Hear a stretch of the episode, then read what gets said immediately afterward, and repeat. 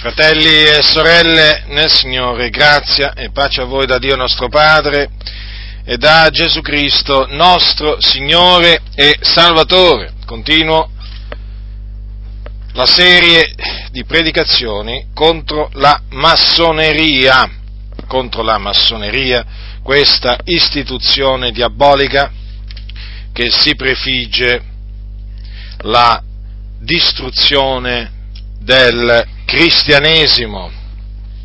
A qualcuno, a qualcuno questa affermazione potrà sembrare esagerata, ma non è assolutamente così, fratelli.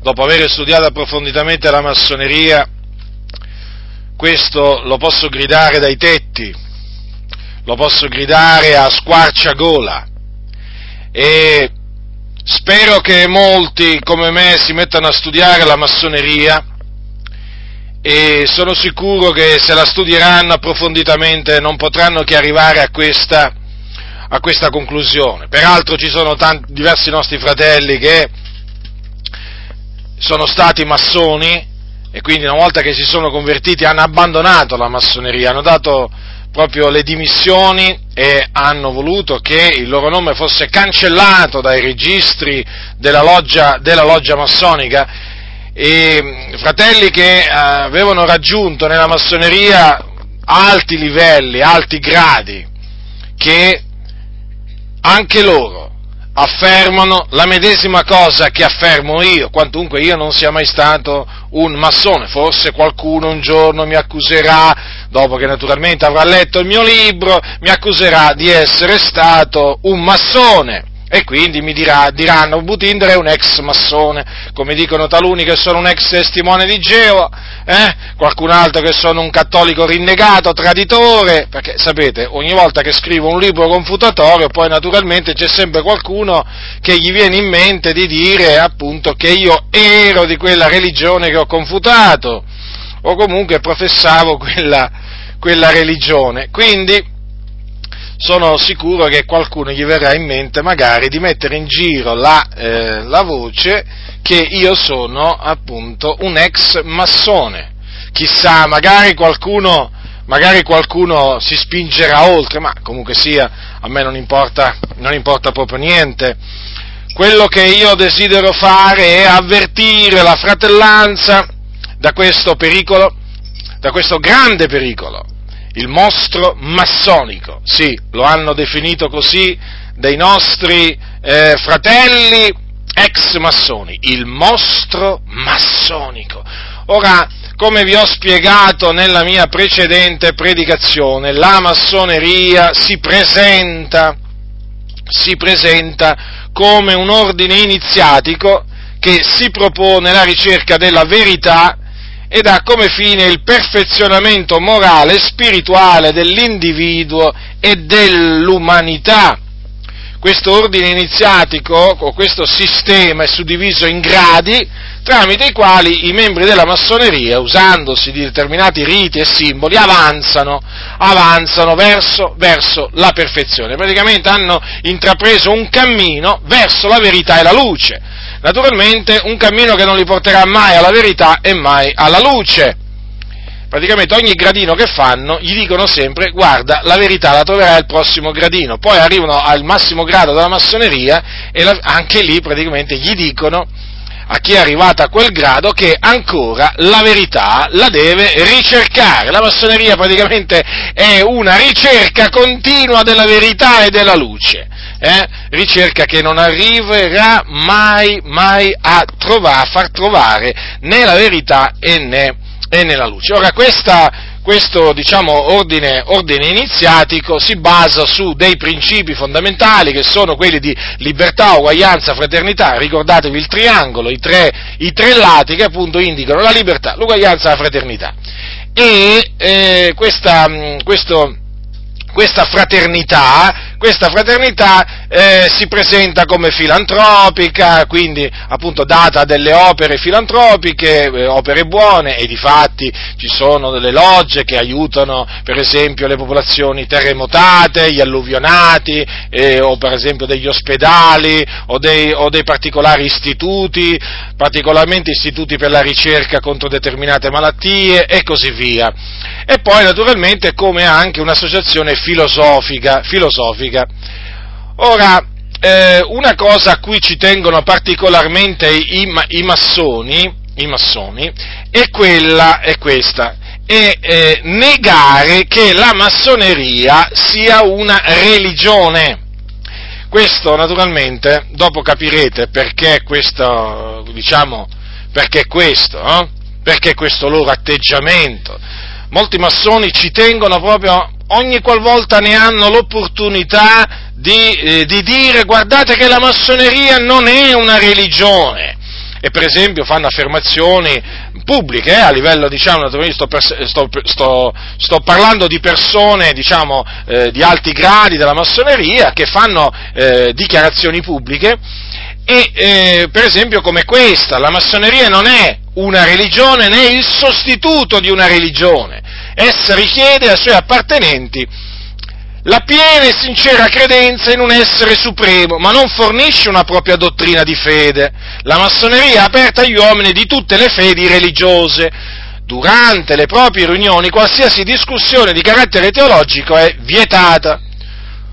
Dicono anche queste, queste, queste parole, per esempio: la massoneria è priva degli elementi fondamentali di una religione, non possiede alcuna dottrina teologica e, vietando le discussioni sulla religione durante le proprie riunioni, non permette l'insorgere di una dottrina teologica massonica, non offre sacramenti e non esercita alcun culto, non pretende di condurre alla salvezza tramite opere, conoscenze segrete o qualsiasi altro mezzo. Ora, queste affermazioni sono false, o meglio, o meglio, c'è del vero e c'è del falso. Ovviamente è vero, per esempio, che nelle logge non so, so, sono ammesse persone di tutte le religioni, questo sì. È anche vero che sono vietate le controversie religiose, certamente, questo sì anche, come in tante chiese evangeliche, lo sapete, che sono bandite le controversie religiose, cioè hanno lo stesso spirito delle logge massoniche. Ma badate bene che non è assolutamente vero che la massoneria non è una religione, perché la massoneria è una religione, anzi è la religione, e questo ci tengono, ci tengono a dirlo, eh, ci tengono a dirlo, eh, diciamo, nei determinati ambienti massonici, massoni che contano, massoni che contano e che, diciamo, sanno cos'è realmente la massoneria. La massoneria è una religione. E anzi, appunto, secondo loro, la più bella delle religioni, la più nobile delle religioni, la più civile delle religioni, è la religione per eccellenza. Questa è la, la, la verità e questa, e questa è la realtà. Ora, eh, queste affermazioni che sovente si sentono fare a massoni sono peraltro smentite da massoni stessi che appunto dicono che la massoneria è una religione. Per esempio Albert Pike, che era un massone del trentatreesimo grado del rito scozzese antico ed accettato, quindi del rito più importante, più conosciuto, più famoso nel mondo, il rito massonico, praticamente sarebbe il rito massonico sarebbe un rito collaterale alla massoneria, che permette, che permette a chi ha raggiunto, a chi ha raggiunto il terzo grado nella massoneria azzurra, che sarebbe la massoneria di base, quella praticamente, ehm, quella praticamente che si manifesta nelle logge, nelle logge, ecco, permette appunto a quelli che hanno raggiunto il terzo grado, che è quello di maestro massone, di progredire, di salire i gradini della massoneria fino al trentatreesimo grado. Il trentatreesimo grado però non è che lo si consegue facendo domanda, no? Perché se si fa la domanda al trenta, di, di ottenere il trentatreesimo grado, la, la domanda viene respinta. Il trentatreesimo grado viene, viene concesso dal Supremo Consiglio, praticamente è una sorta di elezione, un, cioè la persona viene eletta a ricevere, colui che ha ricevuto il trentaduesimo grado viene eletto e non tutti, badate, vengono eletti a questo, a questo grado, viene eletto a, a, a ricevere il trentatreesimo, il trentatreesimo grado. Ora, Albert Pike, vi stavo dicendo, eh, che è stato peraltro gran sovrano commendatore della, del rito scozzese antico ed accettato della giurisdizione del sud degli Stati Uniti, che è quello praticamente più potente, perché c'è poi anche la giurisdizione del nord, ma quella del sud che ha, eh, che è, diciamo, che ha come, eh, come sede centrale eh, la, diciamo, il tempio, il tempio massonico a, eh, a Washington, la capitale, e lì veramente che risiede il più potente, il più potente organismo del rito scozzese antico ed accettato, a Washington, eh, appunto, ribadisco, della giurisdizione del sud. Eh. Lui è stato gran sovrano commendatore di questo, di questo Supremo Consiglio, che è veramente molto, molto potente, molto potente. Si dice, si dice negli ambienti, appunto, che sia, appunto, tra gli organismi che governano il, il mondo, gli affari del mondo in maniera, in maniera invisibile. Ora, Albert Pike ha fatto questa affermazione eh, nel suo, nel suo libro eh, conosciutissimo in ambito massonico, che vi ricordo è Morals and Dogma, tradotto in tantissime lingue, e che è una sorta di Bibbia dei massoni, la Bibbia della massoneria, praticamente. Considerate, io faccio questo paragone, guardate che Albert Pike sta alla massoneria come Paolo sta al cristianesimo, eh? Non vi fate ingannare da quelli che vogliono farvi credere che Albert Pike, quando ha fatto determinate affermazioni, eh, erano sue idee personali, ma non necessariamente devono essere adottate da, tutte, da tutti i massoni, no, sono tutte, sono tutte menzogne. Albert Pike è, autor, è un'autorità, veramente, è un'autorità nella, nella massoneria universale, tanto è vero che l'hanno definito, e io dico a giusta ragione, il sommo pontefice della massoneria universale. Ora, Albert Pike ha fatto questa affermazione: ogni loggia massonica è un tempio di religione e i suoi insegnamenti sono istruzioni nella religione. Queste sono parole che lui eh, ha scritto nel suo Morals and Dogma, pagina duecentotredici, della versione inglese, quindi sono state tradotte da me queste parole, perché nella versione italiana, nella versione italiana la seconda, la seconda parte è stata messa così: i suoi insegnamenti restituiscono un patrimonio religioso. Vi posso assicurare che non è, questa qua non è una, non è una traduzione fedele, non è assolutamente una traduzione fedele, e per quello che io ho deciso di tradurre proprio di tradurre io questa, questa, questa dichiarazione, questa dichiarazione di Pike. Infatti preferisco questa anziché quella che, che la si trova nella versione ufficiale italiana. Ora, non solo, Albert Pike ha anche affermato eh, quanto segue: qualunque cosa possa inculcare sentimenti puri, nobili e patriottici, o che tocchi il cuore con la bellezza della virtù e con l'eccellenza di una vita onesta, è in accordo con la religione della massoneria ed è il Vangelo della letteratura e dell'arte. Questa è eh, una dichiarazione di Albert Pike in Morals and Dogma, nella versione, it, nel, diciamo, nel Morals and Dogma in lingua italiana, volume, il volume secondo, a pagina centocinquantaquattro. Ora, anche, anche un altro massone, eh, diciamo, eh, di elevato grado, un certo Umberto Goriel Porciatti, ha affermato quanto segue, cioè ha confermato praticamente le parole di Albert Pike. Dice così questo massone, ha detto così: viene fatto di chiedersi se la massoneria non sia una religione. Rispondo nettamente che la massoneria è la religione.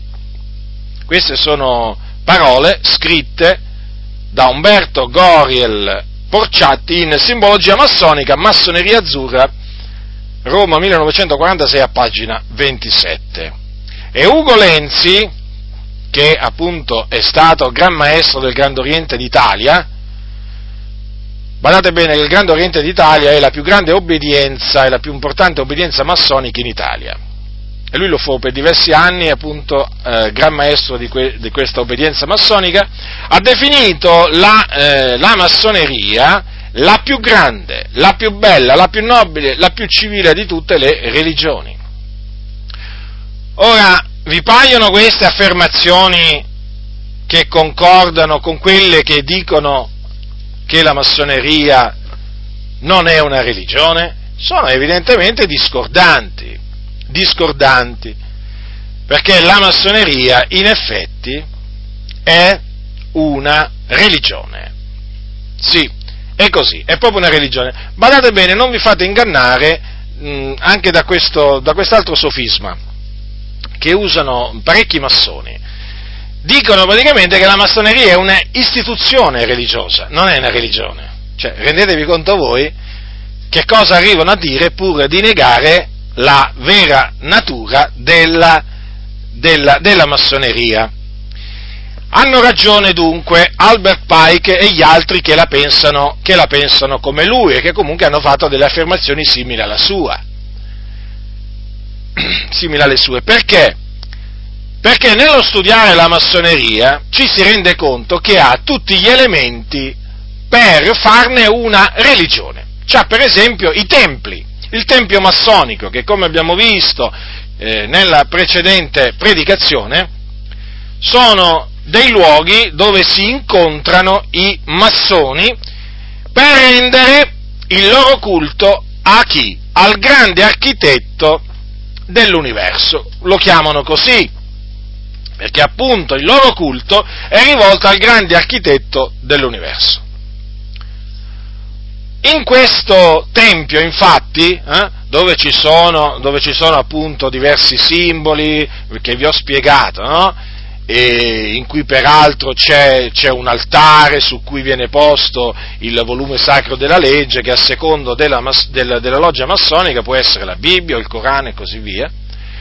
Allora, in questo tempio vengono innalzate preghiere ad una divinità che è appunto il grande architetto dell'universo. Badate bene però che nelle logge è vietato pregare nel nome di Gesù, perché qualcuno dirà: ma allora se un cristiano diventa massone poi nelle logge che fa? Prega nel nome di Gesù a Dio? No, è vietato assolutamente, categoricamente rivolgersi a Dio, che poi loro chiamano grande architetto dell'universo, nel nome di Gesù Cristo. È vietato!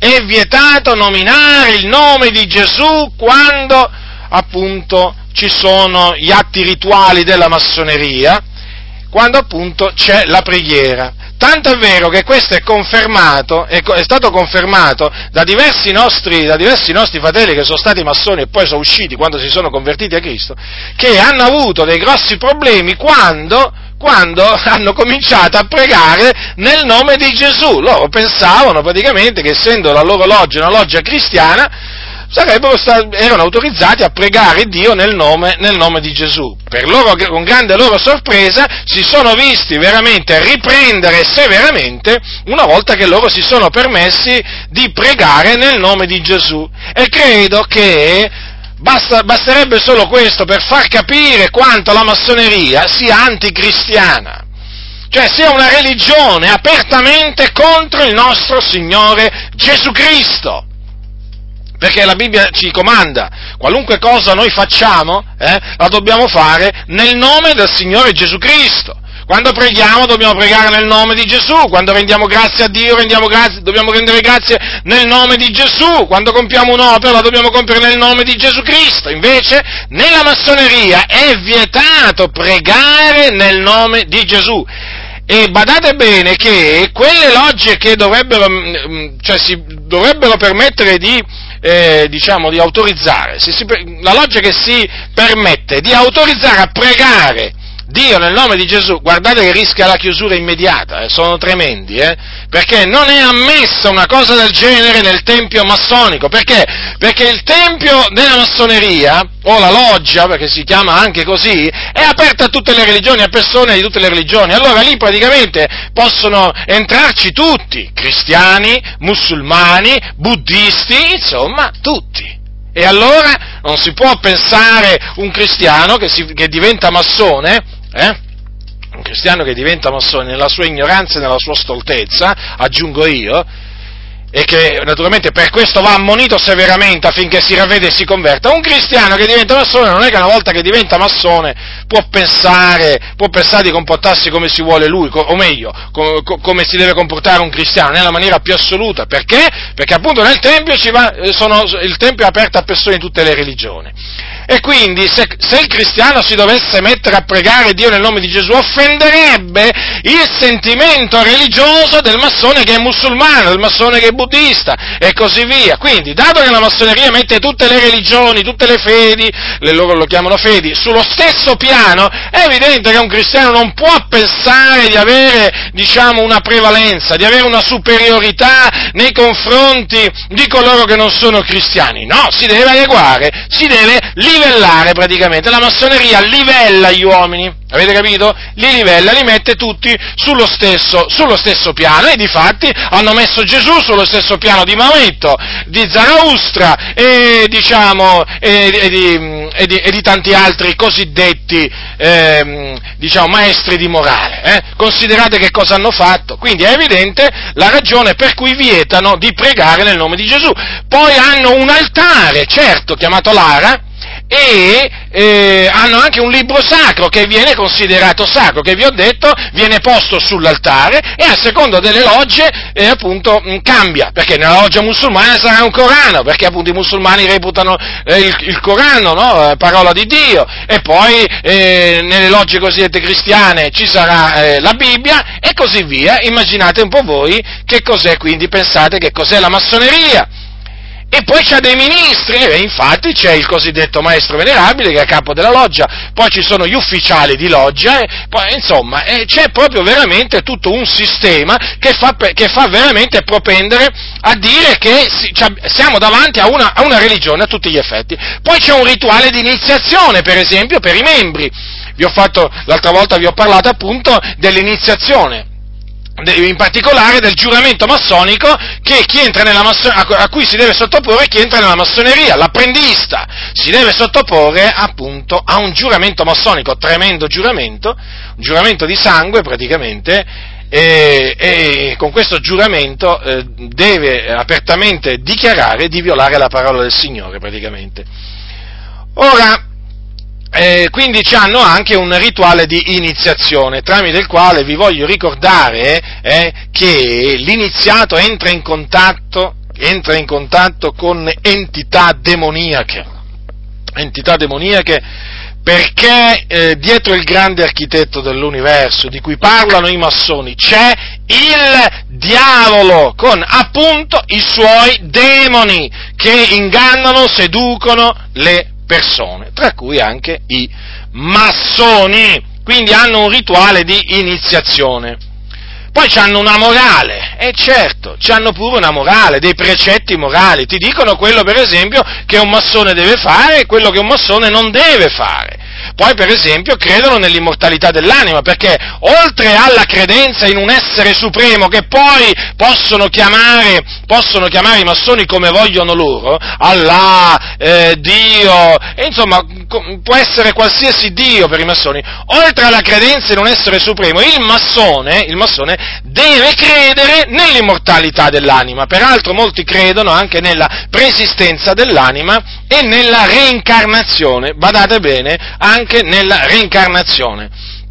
E poi, e poi credono in una salvezza futura, certo, per conseguire la quale naturalmente loro prescrivono, prescrivono di fare determinate, determinate cose. E chiaramente questa salvezza futura, loro parlano di questa salvezza futura, per esempio con espressioni, quando per esempio muore un massone, dicono che è passato all'Oriente Eterno, dicono, no? All'Oriente Eterno, o dicono che è passata alla loggia di sopra, no? Perché per i massoni c'è una loggia di sopra, e allora dicono che è passata alla loggia, alla loggia di sopra, e chiaramente per, ehm, per, per conseguire questa, questa salvezza futura, loro dicono praticamente che il massone eh, si deve studiare di, ehm, di, eh, di fare una vita, una vita virtuosa, Cioè, praticamente, la salvezza, la salvezza nella massoneria si guadagna con le proprie opere buone. Quindi c'è una dottrina per quanto riguarda la salvezza. Certo, la nascondono, la camuffano per bene, però l'ho scovata, grazie a Dio, l'ho scovata, ma non è che l'ho scovata solo io, eh? Come se, diciamo, questa è un qualche cosa che possa fare solo io, che abbia fatto solo io, no, no, l'hanno scovata eh, altri prima di me, vorrei dire molti prima, prima di me, sì, sì, hanno proprio una dottrina sulla, sulla salvezza, che è la dottrina eh, per la, della salvezza per opere. Infatti la massoneria esclude nella maniera più assoluta la salvezza per grazia mediante la fede in Cristo Gesù. È nemica acerrima, è nemica acerrima della giustificazione mediante la fede in Cristo Gesù, perché si basa sulle opere la massoneria, sulle opere, e facendo facendo che ci si guadagna eh, il passaggio alla loggia di sopra, come la chiamano loro, all'Oriente Eterno. Non è credendo in qualcuno, o meglio, non è credendo nel Signore Gesù Cristo, il Figlio di Dio, no? Nella maniera più assoluta. La massoneria, la massoneria, infatti, non si basa sulla Bibbia. Se la massoneria si basasse sulla Bibbia, non sarebbe più massoneria. Se la massoneria si basasse sulla fede in Cristo Gesù, non sarebbe più massoneria, perché accoglie appunto persone di tutte le religioni e tutti i credi vengono messi sullo stesso livello, praticamente ognuno è libero di credere quello che, quello che vuole lui, e nessuno si deve permettere di andare a dire al suo fratello massone: guarda che tu sei nell'errore, ti devi ravvedere, eh? Devi credere in Gesù, altrimenti andrai in perdizione. No, no, assolutamente, questo è settarismo, questo è fanatismo, assolutamente, questo la massoneria lo condanna, lo condanna un simile, un simile comportamento. Allora è evidente, fratelli del Signore, che alla luce di queste, diciamo, osservazioni, di queste osservazioni, è evidente che la massoneria è una religione, che, che ne dicono appunto, che, che ne dicono appunto tanti, eh, tanti massoni, che quindi mentono quando affermano che la massoneria non è una religione.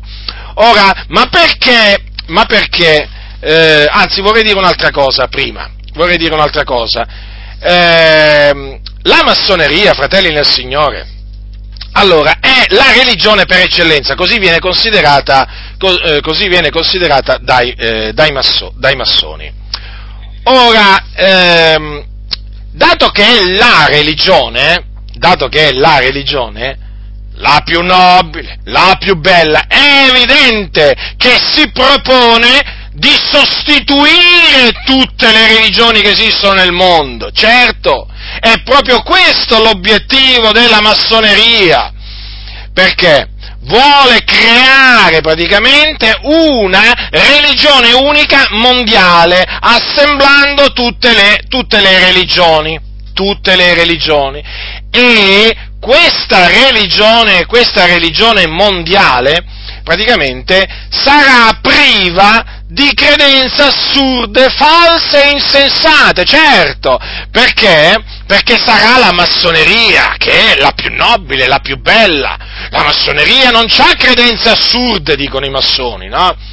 No, la massoneria non c'ha cose false, no, la massoneria è la più bella tra le, tra le religioni, e allora il cristianesimo... Eh, Il cristianesimo, fratelli nel Signore, se io dovessi, diciamo, raggio- se io fossi un massone, in base a quello che, diciamo, studio, la, devo definire il cristianesimo la più brutta delle religioni, e infatti per un massone è appunto la religione, la religione da distruggere, proprio la prima da distruggere, ehm, perché? Perché i massoni eh, vedono nel cristianesimo eh, diciamo, un, un, diciamo, un avversario, un avversario tremendo, perché? Perché demolisce la massoneria, è, es- è proprio così, fratelli del Signore. Tu, voi considerate che il cristianesimo viene considerato, viene considerato dai massoni una dottrina settaria, settaria, ma vi rendete conto? Esclusiva e settaria. Perché questo? Perché i cristiani si ritengono i soli salvati. Badate bene, i veri cristiani, eh? Perché poi ci sono anche i falsi cristiani, quelli che dicono che praticamente, no, per andare in cielo ci sono diverse vie di salvezza, non è che ce n'è una sola, ci sono, ci sono pure i falsi cristiani che appunto affermano queste cose. Allora, il cristianesimo è una dottrina settaria per i massoni. Infatti, infatti noi veniamo accusati di essere dei presuntuosi, di essere dei settari, dei fanatici. Per quale ragione? Semplice, fratelli del Signore, perché noi diciamo che Gesù Cristo è la via, la verità e la vita, nessuno va al Padre se non per mezzo di Lui, perché noi diciamo che il giusto vivrà per la fede in Cristo Gesù, perché noi diciamo che in nessun altro è la salvezza, perché non v'è sotto il cielo alcun altro nome che sia stato dato agli uomini per il quale noi abbiamo ad essere salvati. Ecco perché il cristianesimo è avversato particolarmente dai massoni, perché è proprio la religione settaria per eccellenza. Non solo settaria, addirittura viene definito un gnosticismo bastardo. Perché questo? Perché addirittura i cristiani vengono accusati, vengono accusati di avere preso dalla massoneria lo gnosticismo vero e di averlo manipolato, adulterato, eh, con teorie assurde e false. E quali sono queste teorie assurde e false, qualcuno dirà? Beh, per esempio quella che, secondo dal punto di vista massonico, quella che dice che Gesù è il Cristo di Dio, o quella che dice che eh, Dio è uno e anche trino, eh, formato da tre persone. Sì, sì, queste sono teorie assurde e false per la, per la massoneria. Non solo, per esempio, il, eh, il peccato originale, ma è una teoria assurda, falsa, non esiste nella massoneria il peccato originale, la credenza in un peccato originale. Tutte, tutte teorie assurde e false queste. E naturalmente poi si può, si può, si può andare avanti. Eh, si può andare avanti eh, perché voi, loro, loro naturalmente loro, la creazione, per esempio, la creazione del, dei mondi dal nulla, ma questa è una teoria assurda e falsa, dicono i massoni, ma no, non è così. Eh, insomma, qui si può veramente, si potrebbe veramente proseguire, ma dopo ci arriveremo chiaramente a, alle, alle, alle, a quelle che loro chiamano teorie assurde, teorie assurde e false. Allora, è evidente che, dato che il cristianesimo è un gnosticismo bastardo, eh, cosa succede? Che i massoni hanno il dovere di, di eliminare dalla faccia della terra questo gnosticismo bastardo. È chiaro, lo devono rimpiazzare con quello puro. È vero. E qual è? La massoneria.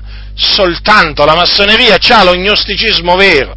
Avete, avete capito? Quindi, certo, queste cose non è che ve le, ve le vengono a dire quando voi parlate con i massoni, non è che ve le vengono a dire nelle conferenze che organizzano le varie obbedienze, ma nella maniera più assoluta sono tutte cose che loro naturalmente tengono ben nascoste e praticamente... praticamente tra di loro ne parlano, soprattutto tra di loro. Però a te cristiano mica ti vengono a dire questo, che vogliono distruggere il cristianesimo. No, ti dicono, ma noi rispettiamo tutte le religioni, noi siamo tolleranti, rispettiamo i cristiani, i musulmani, i buddisti. Però sta di fatto che quando appunto i cristiani cominciano a dichiarare con fermezza quello che dice la parola di Dio, i massoni non sono più tolleranti. No, no, no, non sono più tolleranti. Nel momento in cui, per esempio, i cristiani confutano la massoneria, i massoni non sono più tolleranti, diventano intolleranti. Guardate, vi voglio fare un esempio affinché sia chiaro questo concetto, perché sapete, la tolleranza, ne parlano tanto i massoni. Giuliano Di Bernardo ha fatto una dichiarazione, ha fatto una dichiarazione pubblica. State attenti a questa, a questa affermazione che veramente, eh, diciamo, parla estremamente chiaro, è estremamente chiaro, perché veramente esprime qual è il sentimento massonico. Praticamente, negli anni novanta, negli anni novanta, precisamente nel millenovecentonovantuno, un cardinale cattolico, quindi non è che stiamo parlando qui di un pastore protestante, ma quando mai pastore, è più facile sentire, è più facile sentire veramente i cardinali parlare contro la massoneria, anche se ci sono tanti cardinali massoni, va bene, e anche se la Chiesa Cattolica è pregna di massoneria, va bene, siamo d'accordo, però vi posso dire che a livello ufficiale è più, è più facile, è più facile sentire parlare un cardinale, un prete, un parroco di di provincia che vi voglio dire io, eh, ho un vescovo contro la massoneria, veramente di, di un, è più facile sentire appunto uno di questi che sentire un pastore evangelico, o per esempio uno di questi dirigenti delle varie denominazioni e associazioni evangeliche. Eh? Allora nel millenovecentonovantuno un cardinale di nome Silvano Piovanelli aveva parlato di massoneria corruttrice della vita civile.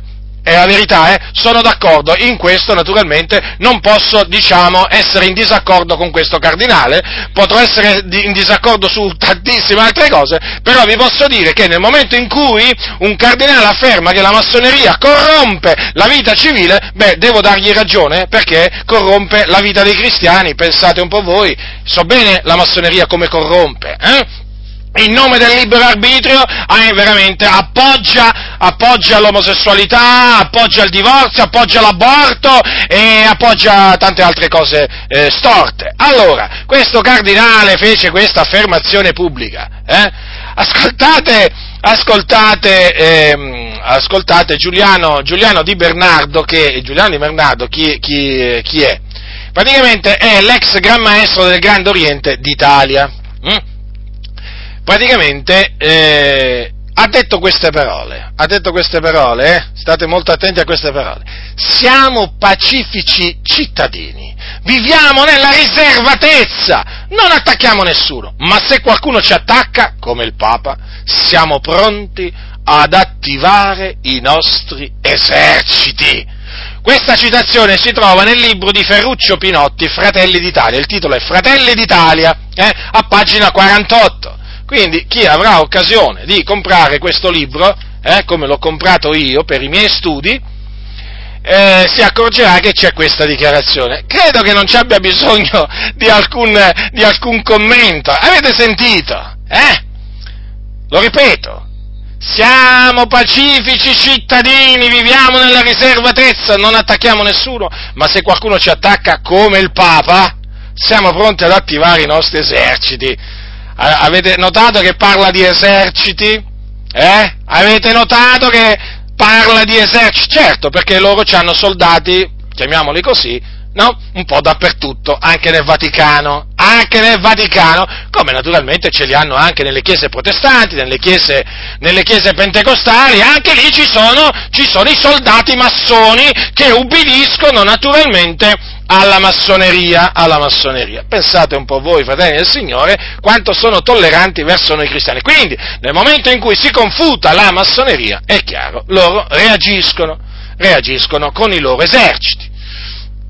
Ora, ehm, allora è evidente che dicono i massoni, ma no, ma noi, noi non vogliamo sostituire nessuna religione, ma in effetti vogliono sostituire le religioni, vogliono prendere il posto delle religioni, perché, lo ribadisco, per i massoni la massoneria è la più grande, la più bella, la più nobile, la più civile di tutte le religioni.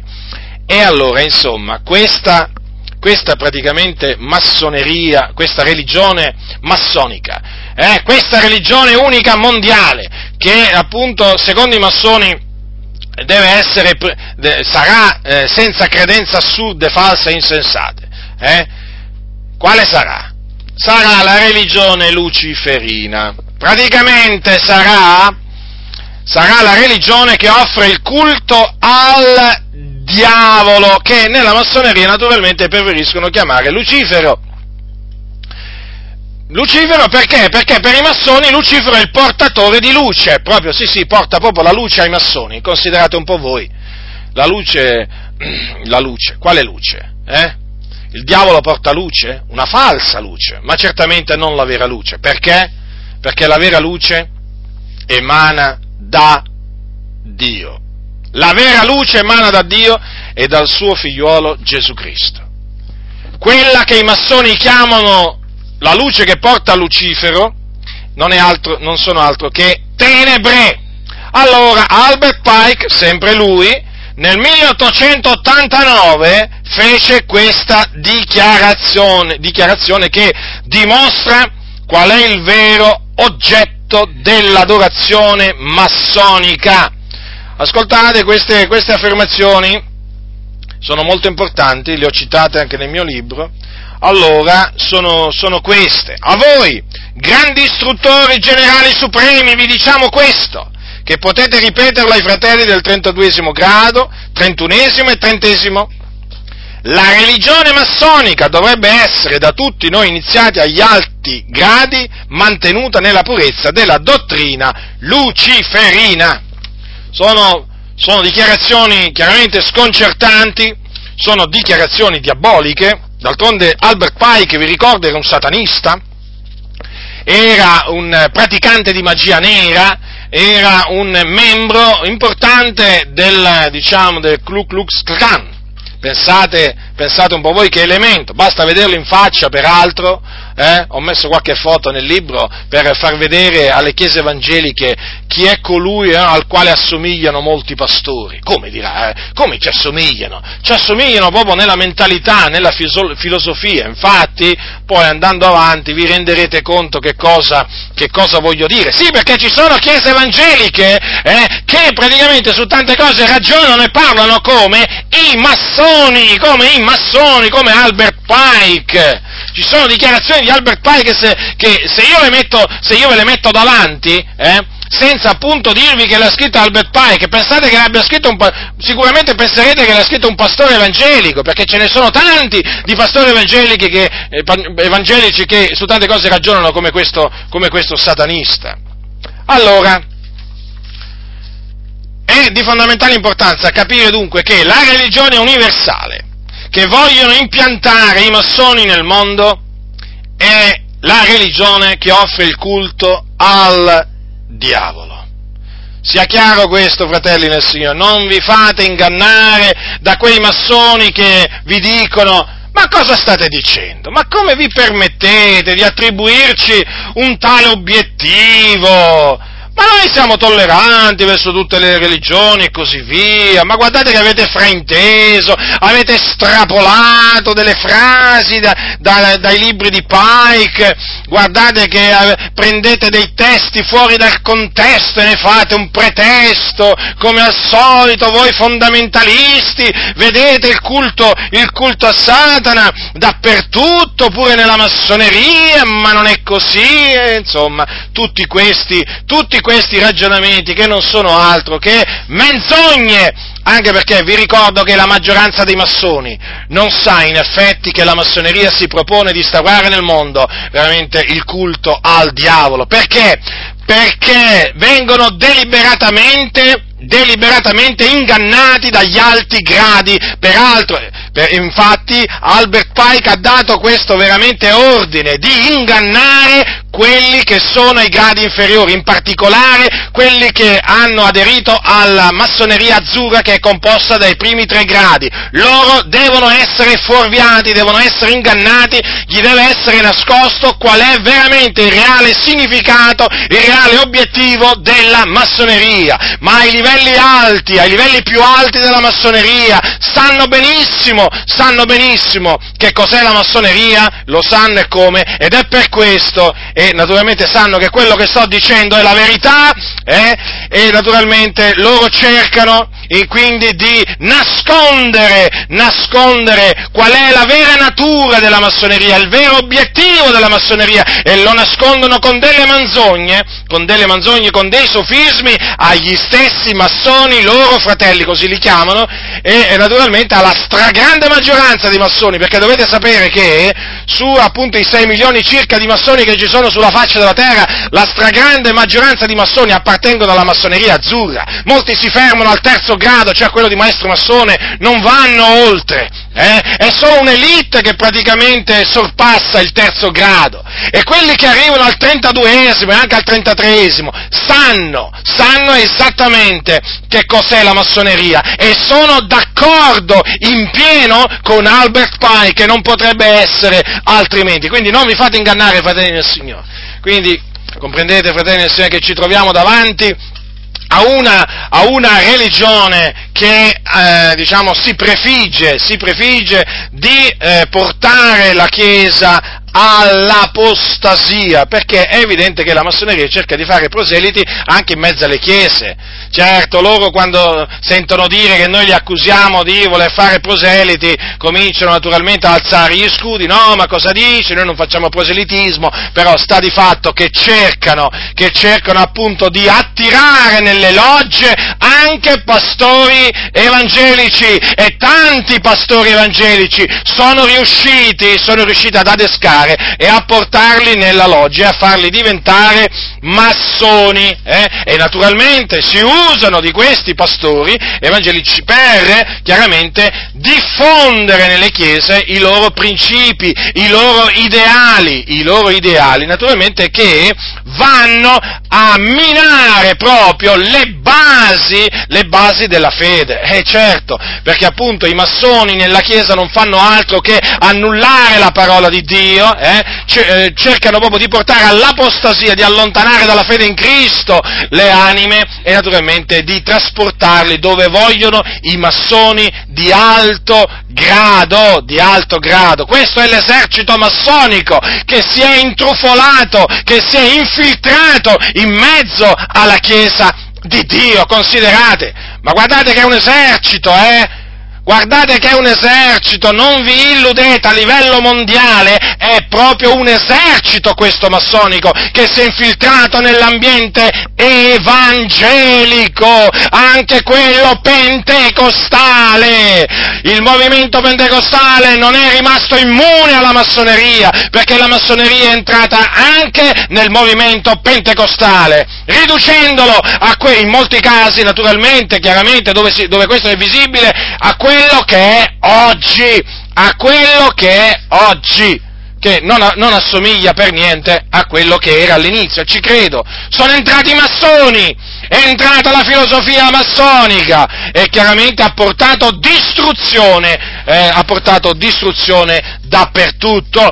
Quindi, fratelli del Signore, molta attenzione, eh, molta attenzione, fate molta attenzione, perché qui ci troviamo davanti a un esercito, a un esercito massonico pronto, pronto a tutto, naturalmente a ricorrere alla menzogna sofistica, a tutto, a tutto, eh, pur di portare a, a, diciamo, la, avanti la missione massonica, perché ricordatevi che quando un massone entra nella massoneria, quando uno entra nella massoneria, giura, giura, davanti al grande architetto dell'universo, sopra la Bibbia, se non la loggia cristiana, eh, giura che cosa? Eh, di portare avanti gli ideali e i principi della massoneria.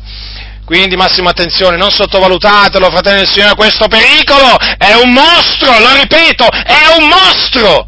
A questo punto qualcuno si domanderà: e come mai allora la maggior parte dei massoni ci tiene a negare che la massoneria, la massoneria è una religione? Eh, la risposta sapete qual è? Perché se la massoneria si presentasse come un'altra religione, non potrebbe guadagnare così tanti eh, proseliti, convertiti, discepoli, chiamateli come, come voi volete.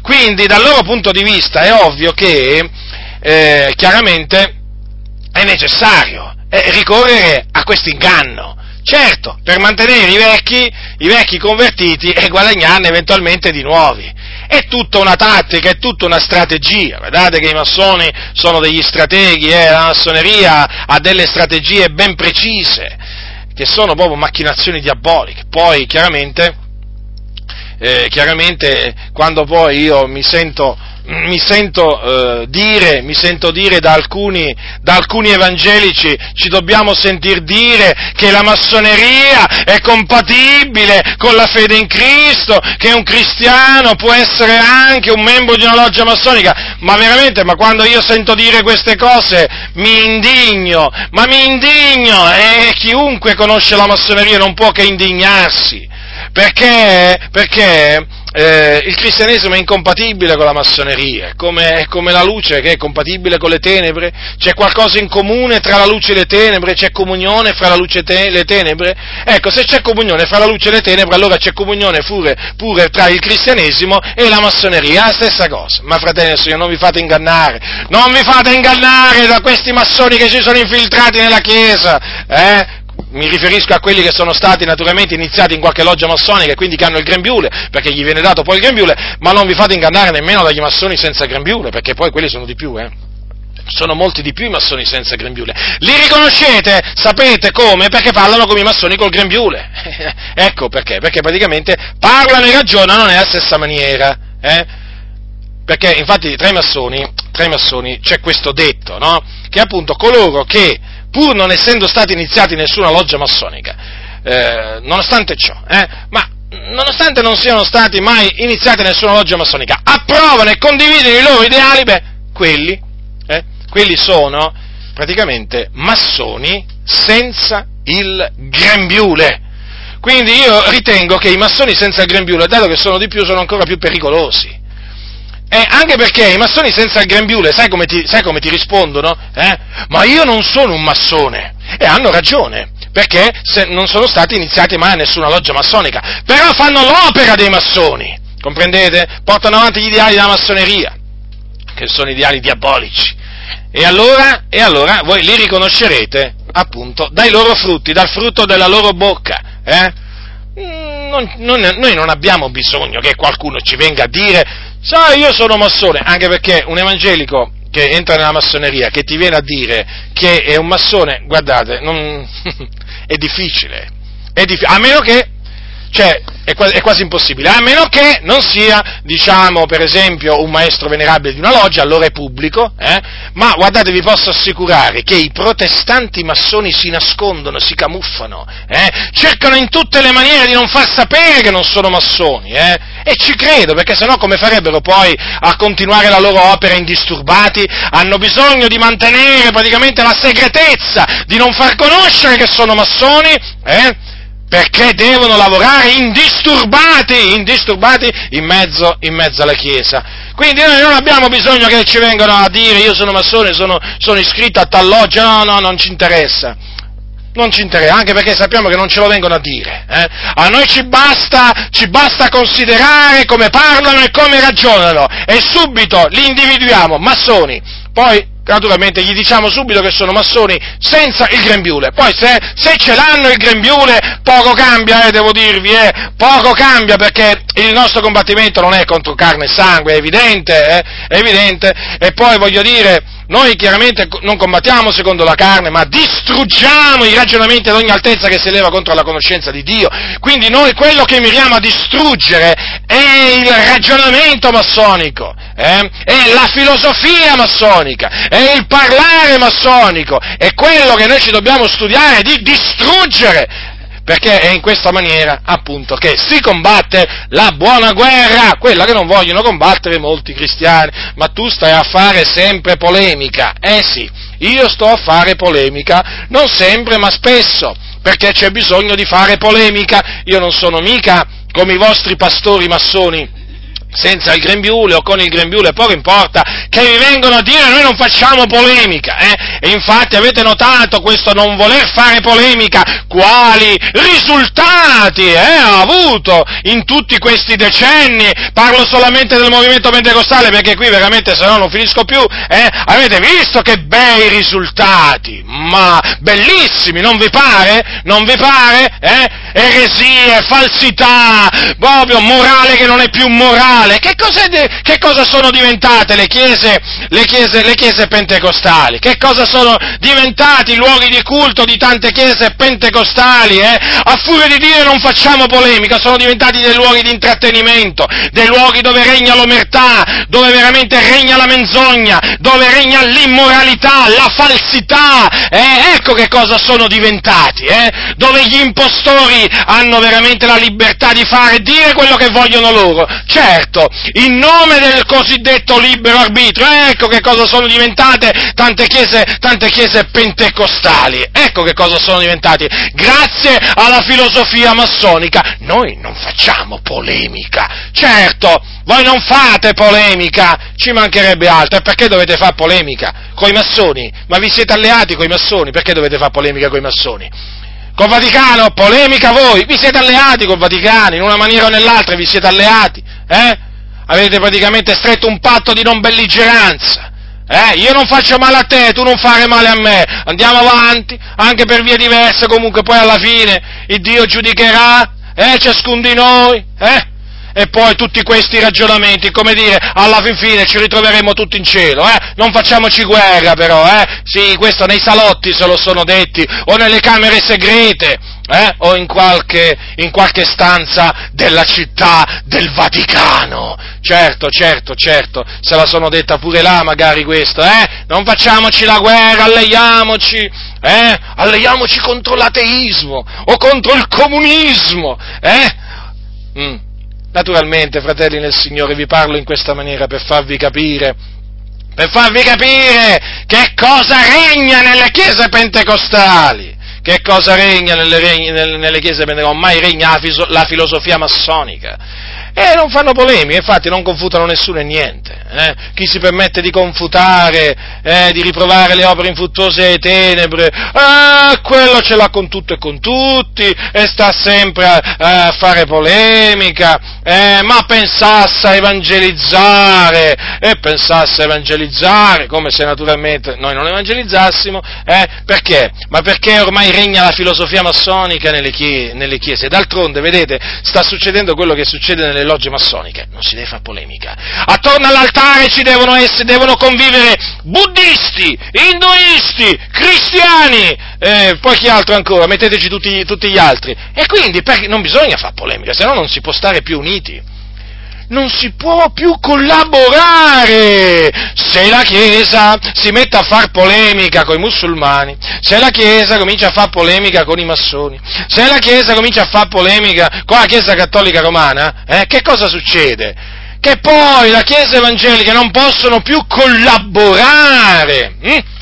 In vista di un mondo migliore, dove regni la giustizia, la pace, dove, dove appunto sarà annientata la povertà. E allora? E allora stiamo assieme. Volemo sebbene, come dicono a Roma, eh, ma non litighiamo, non litighiamo, abbiamo un solo Dio, loro dicono, no? Ciascuno lo adori come crede meglio, eh? Ciascuno, eh, voglio dire, creda nel suo profeta. Voi cristiani, dicono i musulmani, avete Gesù, noi abbiamo Maometto, voglio dire, arriva il buddista che dice noi abbiamo Buddha, eh? Voglio dire, stiamo assieme, collaboriamo in vista appunto di far trionfare nel mondo la giustizia. Praticamente stanno lavorando per far trionfare nel mondo la religione luciferina, quella di cui parlava, la dottrina luciferina, quella di cui parlava il satanista Albert Pike, sappiatelo questo.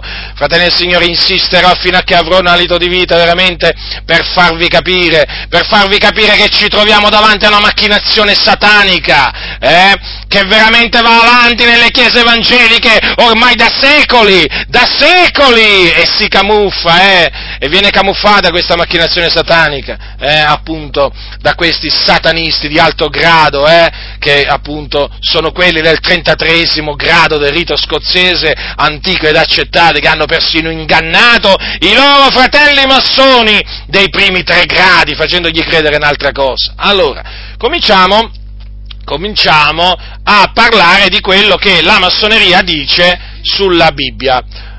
Ora, sulla Bibbia, poi parlerò di quello che, Dio volendo, parlerò anche di quello che dice su Gesù, sulla Trinità, sul diavolo e così via, perché, insomma, qui bisogna stabilire, ma io l'ho già stabilito, è evidente, perché già vi siete resi conto, già vi siete resi conto che la massoneria è anticristiana, è diabolica, e quindi un cristiano non deve niente avere a che fare con la massoneria. Però, dato che è una religione, e dato che fa delle affermazioni, eh, sia sulla Bibbia, su, sia su Dio che Gesù, sulla Trinità, la creazione, il diavolo, l'uomo, il peccato, la salvezza, è chiaro che a noi ci interessa, a noi ci interessa dal nostro punto di vista sapere che cosa dice la massoneria a tale riguardo, perché per stabilire se, diciamo, un'associazione, ecco, cioè la, la, l'aderire a un'associazione è compatibile con la fede in Cristo, è chiaro, bisogna vedere che cosa afferma quell'associazione. È evidente, no? Sulle dottrine fondamentali.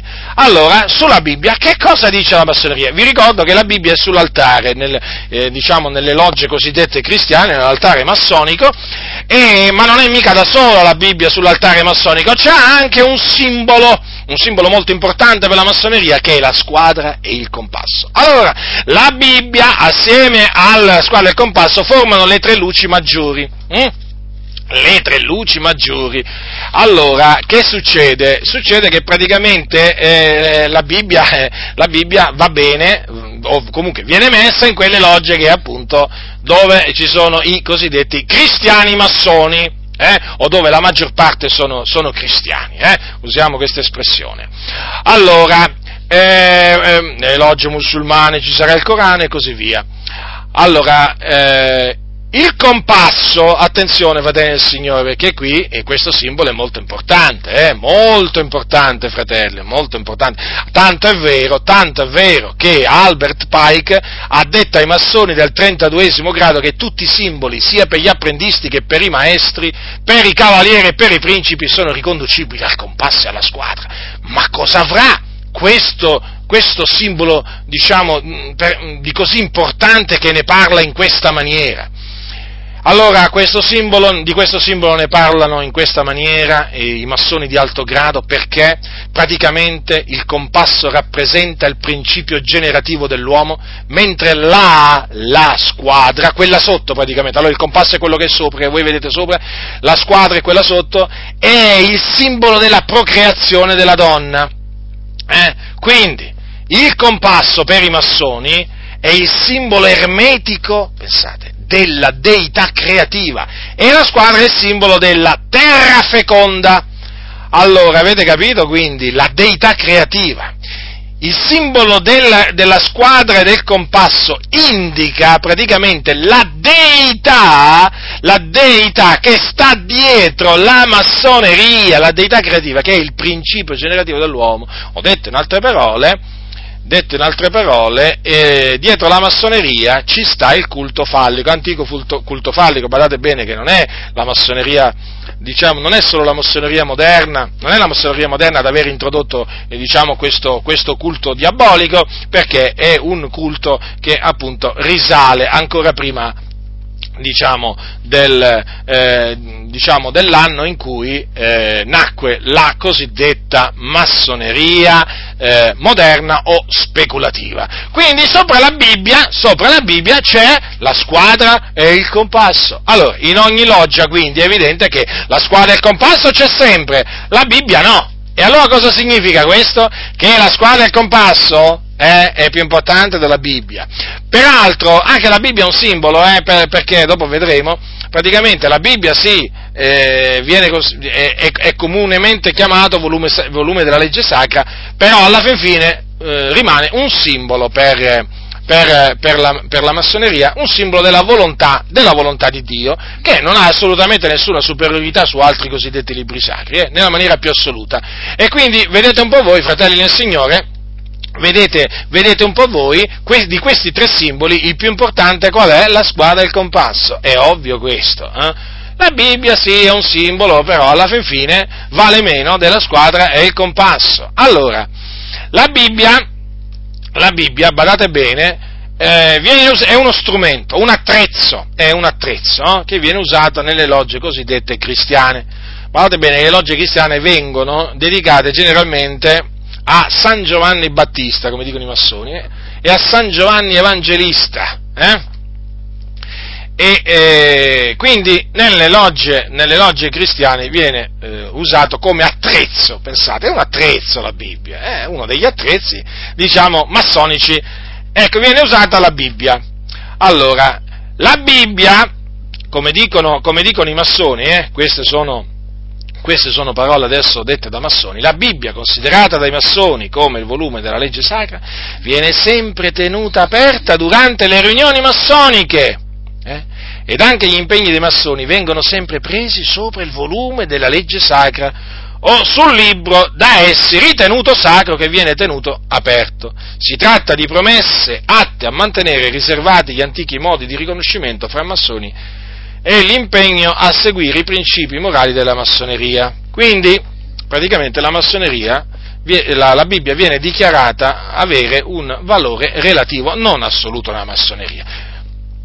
E a, eh, per confermarvi appunto questo valore relativo che ha la Bibbia per i massoni, guardate che cosa ha dichiarato un, un, un massone, un massone su una rivista massonica. Allora, ha detto queste parole. Ah, perché gli è stato fatto notare appunto che i massoni tengono la Bibbia sul tavolo, no? Però non la leggono. Allora lui ha risposto così, questa affermazione l'ha fatta, l'ha fatta eh, in un'intervista eh, Paolo Gastaldi, che è il presidente dei Maestri Venerabili della Lombardia del Grande Oriente d'Italia, Palazzo Giustiniani. Allora, le parole sono queste, inizio della citazione: "E certo, se la leggessimo, qualche fratello non cristiano potrebbe non identificarsi con quei testi. La Bibbia sta lì aperta come simbolo dell'ente superiore che per ognuno può essere diverso." Fine della citazione. Erasmo, la rivista massonica appunto, numero diciassette diciotto, anno duemilasette, pagina ventisei. Avete capito dunque, fratelli nel Signore?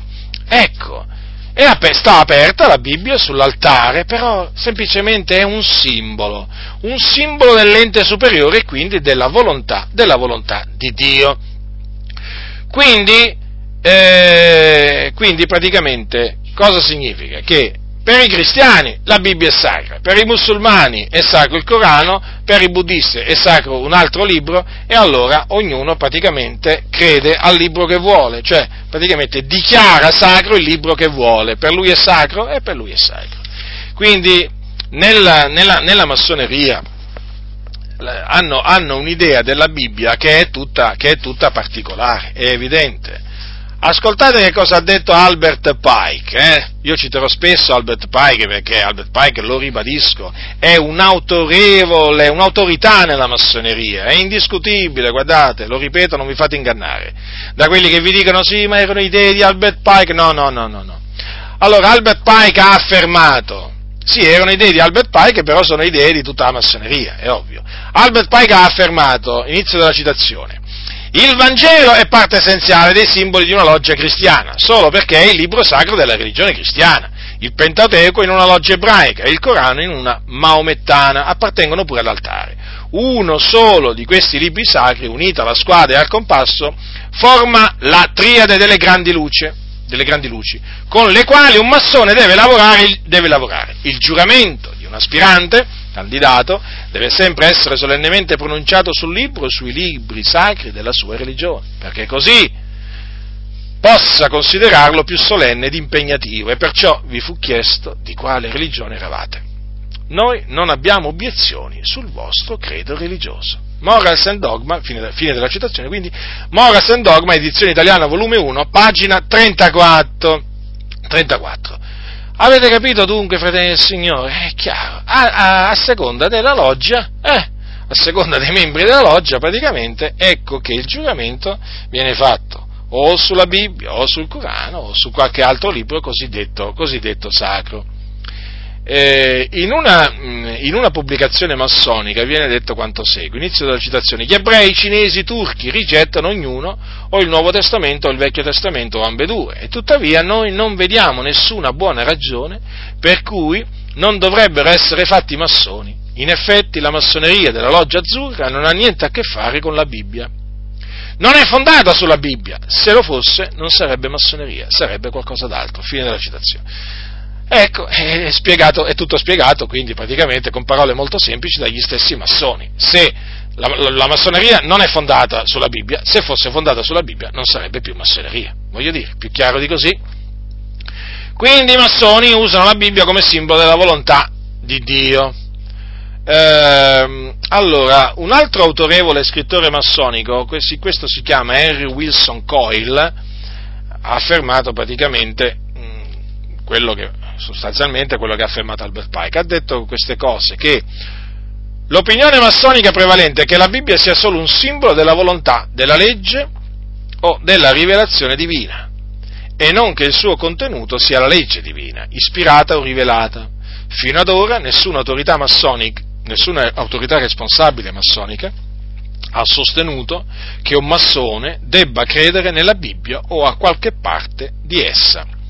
Questa praticamente è una citazione che si trova nella, nella Coales Masonic Encyclopedia, New York, millenovecentosessantuno, a pagina cinquecentoventi. Già, perché nella massoneria per entrare bisogna semplicemente credere che esiste un Dio, un, Dio, un essere supremo, e poi nell'immortalità dell'anima. Eh, alla fin fine, quindi, alla fin fine, per i massoni, la, eh, la Bibbia non conta niente, o quasi niente. Perché? Perché viene messa sullo stesso livello di altri libri che vengono considerati da loro sacri.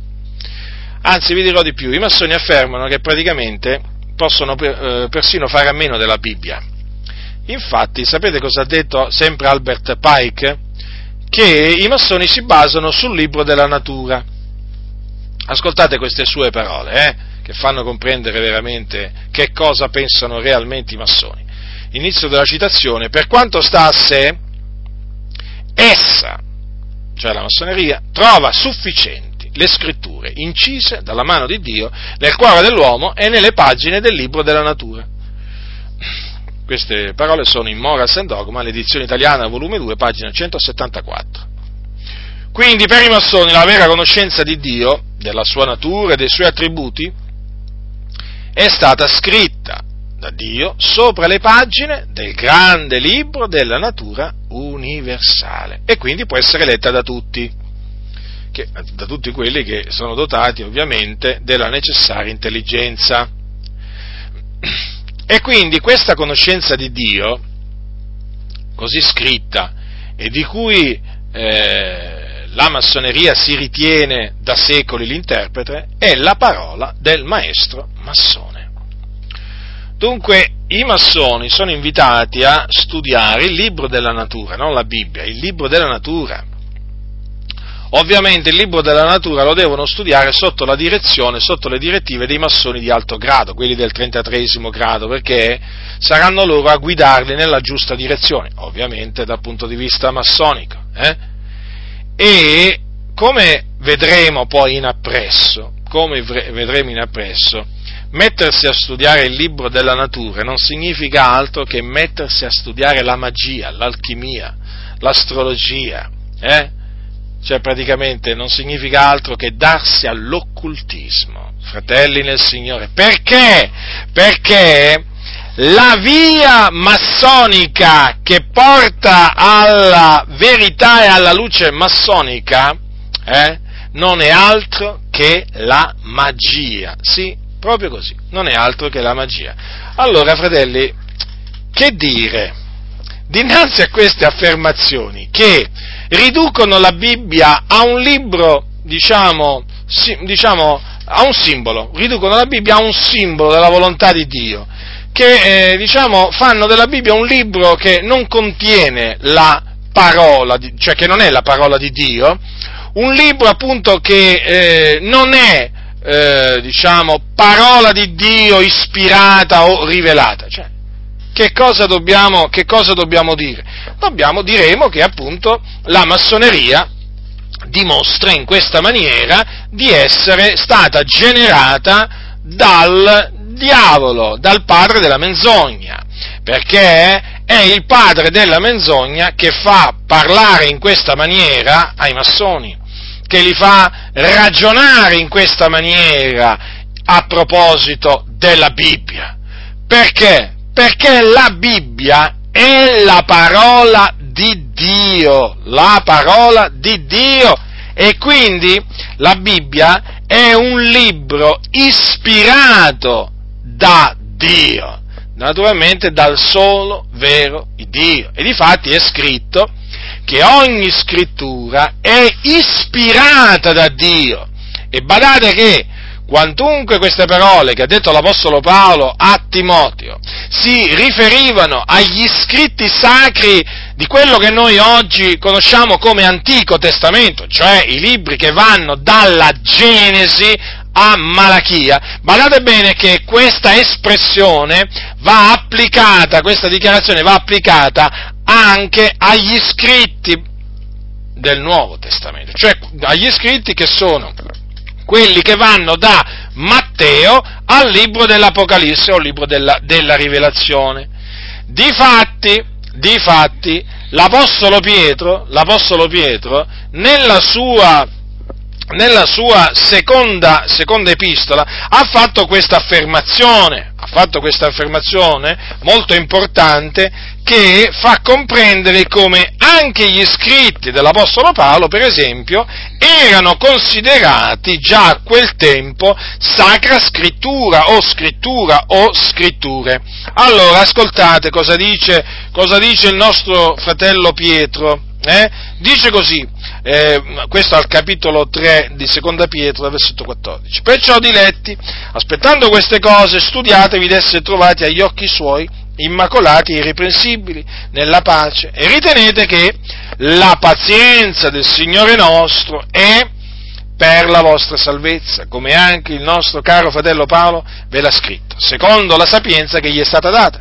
E questo egli fa in tutte le sue epistole, parlando in esse di questi argomenti, nelle quali epistole sono alcune cose difficili a capire, che gli uomini ignoranti e instabili torcono, come anche le altre scritture, a loro propria perdizione. Quindi, il fatto che prima abbia citato le epistole di Paolo e poi dica che gli uomini ignoranti e instabili le torcono, diciamo, le cose difficili da capire presenti nelle epistole, come torcono anche le altre scritture, è evidente che l'Apostolo Pietro considerava le epistole dell'Apostolo Paolo come scrittura.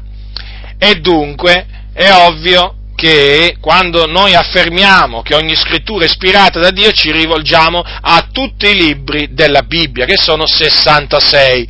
Peraltro l'Apostolo Paolo, quando parlava, eh, quando parlava in, eh, per esempio in merito a quello che lui scriveva, quello che lui diceva, ne parlava, ne parlava con autorevolezza, eh, definendo le cose che lui insegnava, comandamenti del Signore, parole del Signore. Per esempio diceva: questo vi diciamo per parola del Signore, o quando disse in un'altra circostanza: le cose che vi scrivo sono comandamenti del Signore, o quando ancora diceva in un altro posto: parliamo mossi da sincerità da parte di Dio in presenza di Dio in Cristo Gesù. È evidente che queste parole conferiscono autorità alle parole dell'Apostolo Paolo, è ovvio, un'autorità divina.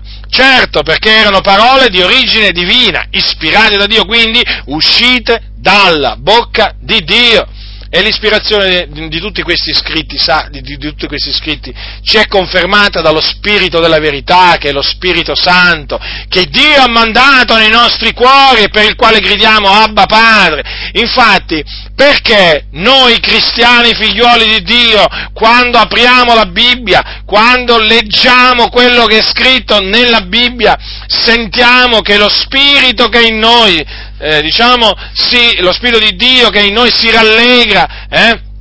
Come mai sentiamo come se qualcuno dentro di noi ci dicesse: quella che stai leggendo è la parola di Dio?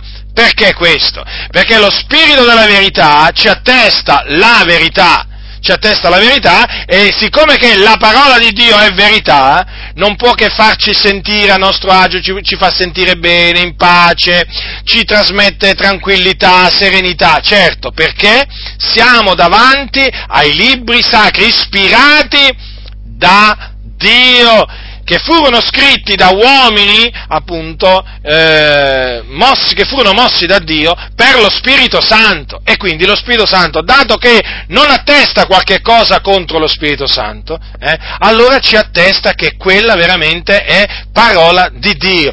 Io nei miei studi, fratelli del Signore, ho letto libri di ogni genere, libri di ogni genere, non vi sto qui veramente a fare la lista di tutti i libri, voi provate naturalmente, potete immaginare che tipo di libri io abbia letto nello studiare il New Age, nello studiare il satanismo, nello studiare naturalmente lo spiritismo. È chiaro, mi sono dovuto, diciamo, leggere leggere eh, libri di ogni genere per poi chiaramente eh, confutare le eresie di questa o di quell'altra religione, di questa o di quell'altra setta. Vi posso assicurare, fratelli del Signore, che veramente ogni qualvolta ho dovuto leggere o studiare eh, questi libri, che è evidente che lo spirito che era, che è in me mi attestava, mi attestava che quelle che stavo leggendo erano menzogne, che quelli non erano libri, che quelli non erano scritti o libri ispirati da Dio. Per esempio, ho letto il Corano, ho letto il Corano. Allora, il Corano viene reputato parola di Dio dai musulmani e nelle logge massoniche musulmane, appunto, è posto sopra l'altare eh, perché viene considerato volume sacro. Ora, il Corano, io l'ho letto, vi posso assicurare che il Corano non è parola di Dio, non è parola ispirata da Dio nella maniera più assoluta, e lo dimostra il fatto, appunto, che contiene, contiene affermazioni e precetti contrari, contrari alla volontà di Dio. Per esempio, il Corano è contro, ehm, per esempio, eh, è contro la Trinità. Il Corano, per esempio, nega Il Corano, eh, guardate bene, nega che Gesù Cristo è il figlio di Dio, lo nega, lo nega, perché per, eh, il, per la religione musulmana Eh, Gesù Cristo era un profeta come lo era Maometto, ma non era il figlio di Dio, perché secondo loro Dio è uno e non ha un figlio. Comprendete dunque? Il Corano, per esempio, sostiene che, eh, ne, cioè il Corano nega che Gesù Cristo eh, Eh, è morto per i nostri peccati ed è risuscitato per la nostra giustificazione. Lo nega. Quindi, quindi non è parola di Dio. Dunque, fratelli del Signore, è ovvio che eh, l'ispirazione, l'ispirazione della sacra, della sacra Scrittura ci pone in una posizione, a noi cristiani, diciamo, di esclusivismo. È ovvio, perché riteniamo che la Bibbia è l'unico libro ispirato da Dio sulla faccia della terra, non esiste un altro. E quindi noi escludiamo che il Corano sia parola di Dio, che i libri dei buddisti siano parole di Dio e così via. Lo escludiamo. Ma perché? Ma perché questa è la verità, perché la Bibbia solamente è la parola la parola di Dio. Ovviamente veniamo accusati di essere settari, esclusivisti e così via, ma non possiamo fare altrimenti, fratelli del Signore.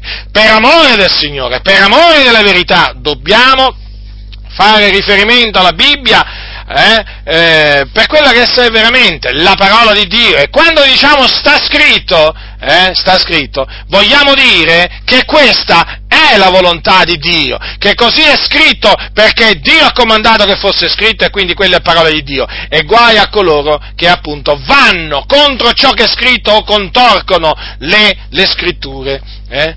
Peraltro, tra quelli che contorcono le scritture ci sono anche, ci sono anche i massoni. Sì, sì, infatti nel libro Morals and Dogma mi sono imbattuto diverse volte in affermazioni di Pike, eh, di Pike, del satanista Pike, che con la sua astuzia contorceva le scritture. E questo naturalmente, questo naturalmente non è una cosa, diciamo, solo... solo non è una caratteristica solo dei massoni, eh? Perché, voglio dire, sapete ormai che lo spirito massonico esiste anche nelle chiese evangeliche, dove appunto ci sono uomini, e anche donne, devo dire, che eh, seguendo la filosofia massonica contorcono le scritture a loro propria perdizione. D'altronde loro si sentono autorizzati, con il loro cosiddetto libero arbitrio, a manipolare tutto, tutto, anche la parola del Signore. Eh? Anche la parola del Signore. Quindi la Bibbia, fratelli del Signore, la Bibbia non è, non è come dicono, non è come dicono eh, i massoni, eh, un simbolo della volontà o della legge o della rivelazione divina. No, no, è la volontà di Dio, è la legge di Dio, è la rivelazione di Dio per l'uomo. Quindi quando diciamo la Bibbia dice, noi è come se dicessimo Dio dice così, e se Dio dice così, Eh? è chiaro che non possiamo ammettere, non possiamo ammettere affermazioni, cioè non possiamo riconoscere come affermazioni divine delle affermazioni che vanno contro quello che dice la parola del Signore. È ovvio, la Bibbia dice che Gesù Cristo è il figlio di Dio, l'unigenito venuto da presso al Padre, colui che è morto per i nostri peccati, fu seppellito e risorto il terzo giorno a cagione della nostra giustificazione. Questa è la parola di Dio. Questo è quello che dice la parola di Dio, quindi è verità. E chiunque, ne qualsiasi libro che nega ciò, o che va contro ciò, è un libro che, appunto, non è, non è ispirato, non è ispirato da Dio. Dunque, fratelli nel Signore, i massoni, chiaramente nel momento in cui affermano che la massoneria non si basa, non si basa sulla Bibbia, chiaramente si mettono proprio, eh, diciamo, all'opposto, all'opposto di noi cristiani, che invece diciamo, appunto, che la Bibbia, o comunque che diciamo che noi ci basiamo sulla Bibbia o sulla Sacra, sulla Sacra Scrittura, non è che ci basiamo sul gran, cosiddetto grande libro della natura universale, no, no, nella maniera più assoluta, noi ci basiamo sulla Scrittura, che è la parola del Signore. È dunque evidente, fratelli del Signore, che qui ci troviamo davanti a che cosa? Davanti a una religione diabolica, a una religione diabolica. A proposito di questo, di questo diciamo, eh, eh, come si dice, di questo sentimento massonico eh, contro, eh, su, contro la Bibbia, eh, che praticamente relativizza la Bibbia, eh, facendolo diventa, facendola diventare un libro sacro come tanti altri. Guardate, fratelli del Signore, che questo Eh, sentimento massonico si è, diciamo, eh, è stato introdotto anche nelle chiese evangeliche, nelle chiese evangeliche, badate bene, fratelli.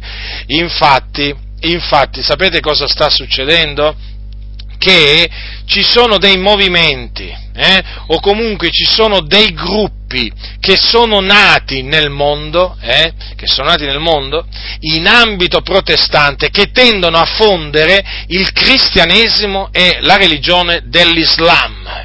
Pensate un po' voi, non, e, e naturalmente eh, sono riusciti a fonderle, e i, i, le funzioni religiose che tengono sono praticamente ibride. Cosa significa? Che ci sono musulmani e cristiani, si dicono cristiani naturalmente, che partecipano a queste riunioni di culto locali, eh, e lì viene, vengono letti passi, del, passi della Bibbia, passi del Corano, vengono cantati inni cristiani, inni musulmani, eh? Eh, cioè, poi c'è chi prega l'Iddio della Bibbia e c'è chi prega Allah, no? L'Iddio Del, l'Iddio del, del Corano, che vi ricordo non è lo stesso Dio, eh? L'Iddio del Corano dei musulmani, eh, se qualcuno vi ha fatto credere che è lo stesso Dio della Bibbia, guardate che vi state, siete stati ingannati, eh? non, è, non, è lo stesso, non è lo stesso Dio, nella maniera più assoluta. E come fa? Come fa lo stesso Dio a dichiarare che Gesù non è, non è il, il suo figliolo? Come fa? Fatemi, fatemi capire, come fa? Come fa? Come fa appunto il Dio a dire che Gesù eh, non è morto sulla croce per i nostri peccati? No, il Corano non è parola di Dio nella maniera più assoluta. Rigettatelo il Corano, perché non è parola di Dio. Accettate solo la Bibbia, quale parola del Signore.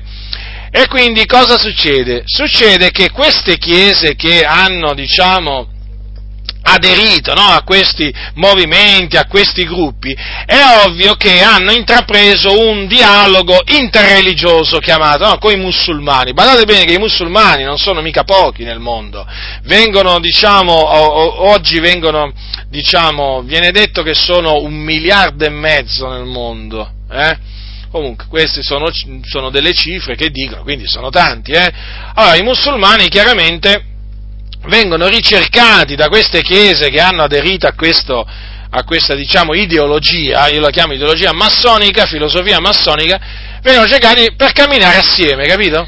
Per camminare assieme, e quindi per camminare assieme non si devono fare la guerra, non devono fare, eh, diciamo, polemica, mm, uno non deve dire all'altro io c'ho la verità, eh, perché ognuno c'ha la sua verità, e quindi non devono, eh, praticamente, non devono essere esclusivisti, non devono essere settari, devono, si, si fanno delle concessioni reciproche per camminare assieme, capito? Quindi praticamente cosa succede? Eh, succede che Eh, succede che quelli che si dicono cristiani dicono, beh, voglio dire, noi crediamo sia in Gesù che in Maometto, e furono dei profeti di Dio, eh? Ma come si può credere contemporaneamente, eh, in Gesù e in Maometto, quando Maometto veramente, cioè, ha predicato un messaggio che è diametralmente opposto a quello di Cristo Gesù? Cioè, ma veramente sono delle cose assurde. Qualcuno chiaramente dirà, ma sono assurde queste cose, com'è possibile che stiano avvenendo? Sì, sì, sto, sono avvenute perché st- sono avvenute e stanno avvenendo nella, nelle chiese protestanti, perché si è infiltrata la massoneria, ovvio, oh, nelle chiese protestanti, e quindi la massoneria sta cercando di spingere le chiese a allearsi con i musulmani, poi con i buddisti, con gli ebrei e così via, certo, per formare, per formare un'unità, un'unione, un'unione, eh, un'unione per portare avanti gli ideali di libertà, dicono loro, uguaglianza e fraternità. D'altronde dicono questi qua del, questi qua del di questi movimenti, no? Di questi movimenti dicono, ma noi siamo tutti, tutti membri della stessa famiglia, siamo tutti figli di Dio, Dio ci ama, quindi che cosa sono queste divisioni, no? E quindi è ovvio che parlando in questa maniera non stanno facendo altro che portare ehm, avanti proprio la filosofia massonica, che è quella di voler unire le religioni, uomini di tutte le religioni, sotto le bandiere massoniche. Già, quali sono? Libertà, uguaglianza e fratellanza. Eh? Loro dicono naturalmente nella guerra contro il male, l'ignoranza, l'ingiustizia. Avete capito? Avete capito? Ma è ovvio che questa guerra, sapete contro chi la intraprendono? Contro la verità, che è la parola di Dio, e infatti noi ci opponiamo al dialogo interreligioso. Dialogo interreligioso, fratelli del Signore, che è ben visto dalla massoneria, ma ben visto. Pensate che quando è morto l'anno scorso il cardinale eh, Carlo Maria Martini, Carlo Maria Martini, gesuita, pensate che il Grande Oriente d'Italia, il Grande Oriente d'Italia, tramite il suo gran, gran maestro, Eh, ha elogiato, ha elogiato Carlo Maria Martini perché? Perché Carlo Maria Martini appunto si era distinto per, diciamo, per l'ecumenismo, eh? Per il dialogo interreligioso, e quindi chiaramente la massoneria gli ha voluto, lo ha voluto eh, omaggiare, e d'altronde Carlo Maria Martini era un massone, infatti, infatti era stato iniziato Eh, alla, alla massoneria, questo da quello che risulta da voci interne alla massoneria, eh? Fratelli e signori, non è che il primo cardinale che, che si è fatto massone, ma ce ne sono stati, per esempio Agostino Bea, eh, Sunens, il cardinale Sunens, anche loro, cardinali massoni, e anche loro, eh, anche loro che sono morti, eh, avevano, avevano eh, lo stesso, diciamo, spirito massonico, eh? Quello ecumenico. Ecumenico, sì, sì, sì, sì, ecumenico, e infatti poi vedremo a suo tempo che loro si sono fatti artefici di, eh, diciamo, del, del movimento ecumenico, no? All'interno della Chiesa, della Chiesa cattolica, della Chiesa cattolica romana. Allora, vi stavo dicendo appunto che è ben visto il, questo, diciamo, dialogo interreligioso, collaborazione tra chiese e, e diciamo, musulmani e persone appunto del buddismo e così via, è ben visto dalla massoneria. Infatti c'è stato appunto un, eh, c'è stato un massone, un massone che eh, nel millenovecentosettantacinque eh, ha scritto una lettera a Giovanni Paolo secondo, eh, il Papa che c'era, che c'era allora, allora praticamente si chiama... Ehm, Pietro Maria Muscolo. Ascoltate, alcune parole veramente mi hanno colpito di questa lettera che lui, una lettera aperta che ha scritto appunto a Giovanni Paolo secondo, eh, peraltro amico, amico della massoneria ebraica, eh, amico della massoneria ebraica. È molto vicino al Rotary, al Rotary Club, stimava molto i Rotary Club, che praticamente sono dei club eh, con la filosofia massonica, come i Lions e così via, i Kiwanis e altri. Allora, eh, parole, alcune parole di questa lettera che mi hanno colpito sono queste, appunto di questo massone. Il filo conduttore del dialogo con le grandi religioni non cristiane è costituito dai valori fondamentali dell'uomo. Nel suo cammino terreno, un dialogo pieno di rispetto per un mondo numericamente più grande di quello cristiano, improntato alle esigenze, alle esigenze della lealtà e dell'onestà, condotto nello spirito non soltanto di dare ma di ricevere. Questa predisposizione, questi stati d'animo non lasciano insensibili i destinatari. Fra questi ci sentiamo annoverati noi, fratelli liberi muratori, che concordiamo sulla piattaforma del dialogo che la Chiesa vuole aprire con tutti coloro che con spirito di abnegazione, con sincerità ricercano la verità per migliorarsi come uomini e per migliorare il mondo che li circonda. Questa lettera Si, queste parole si trovano in una lettera appunto che ha scritto questo massone di nome Pietro eh, Maria Muscolo a Voitiva nel millenovecentosettantacinque, si trova nella rivista massonica di, di studi massonici e di scienze umanistiche, Doxa, anno uno, pagina sette e nove. Allora, vedete, fratelli nel Signore, dunque, coloro che sono per il dialogo interreligioso, quindi per la collaborazione, no, tra cristiani e musulmani e così via, eh, sono graditi alla massoneria e quindi anche agli illuminati, hm? agli illuminati, eh, agli illuminati. Allora, gli Illuminati, affinché naturalmente, un, per una breve introduzione sugli Illuminati. Allora, gli Illuminati sono un ordine che, eh, eh, diciamo, l'ordine degli Illuminati nacque nel diciottesimo secolo in Germania, tra, tra, tramite un professore gesuita. E questo ordine degli Illuminati si proponeva appunto l'instaurazione di un, un, nuovo ordine, un nuovo ordine mondiale. Allora, Questo, eh, questo ordine fu, eh, diciamo, a un certo punto fu perseguitato dalle autorità tedesche di quel tempo, nel momento in cui mh, furono scoperti i piani di questo ordine, i piani. E cos'è successo? Che appunto sì, gli Illuminati, che facevano parte di, questo, di questa società segreta, perché era una società segreta, si sparsero per, diciamo, per, per il mondo, per il mondo. Ma il fatto qual è? Che tempo prima che iniziasse la persecuzione contro gli Illuminati, gli Illuminati si erano uniti alla massoneria in un, diciamo, in un convegno, un convegno particolare, in un congresso particolare che segnò appunto ehm, l'unione, l'unione tra massoneria e Illuminati.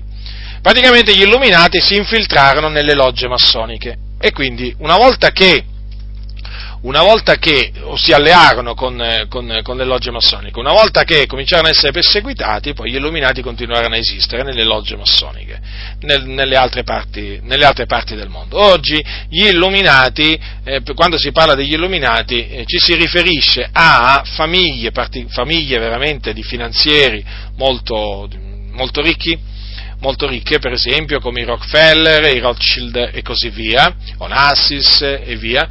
E poi anche a eh, gruppi, a gruppi eh, diciamo, eh, di illuminati, chiamiamoli così, eh, eh, che formati da, da banchieri, da politici, eh, da, da persone dello spettacolo, dei mass media, sempre ad alti, ad alti livelli, come per esempio il gruppo Bilderberg, la commissione trilaterale e così via. Ora, Eh, questi illuminati hanno lo stesso, praticamente, ehm, la stessa filosofia massonica, che è quella di instaurare un, un, diciamo, un, un, un nuovo ordine mondiale e quindi anche una religione unica mondiale. Ora, tra questi, eh, tra questi gruppi, tra questi gruppi Eh, che eh, si studiano di creare una unica religione mondiale, quindi di unire le religioni del mondo, c'è la Tony Blair, la Tony Blair Faith Foundation, praticamente eh, una fondazione eh, che ha istituito Tony Blair, l'ex primo ministro inglese, nel, eh, di cui si dice che si è convertita al cattolicesimo nel duemilasette, e eh, appunto che lui alcuni anni fa ha istituito questa, questa Tony Blair Foundation, eh, e considerate che questa Tony Blair Foundation si propone proprio l'unione, l'unione del, delle religioni, infatti promuove il dialogo interreligioso con le maggiori religioni del mondo.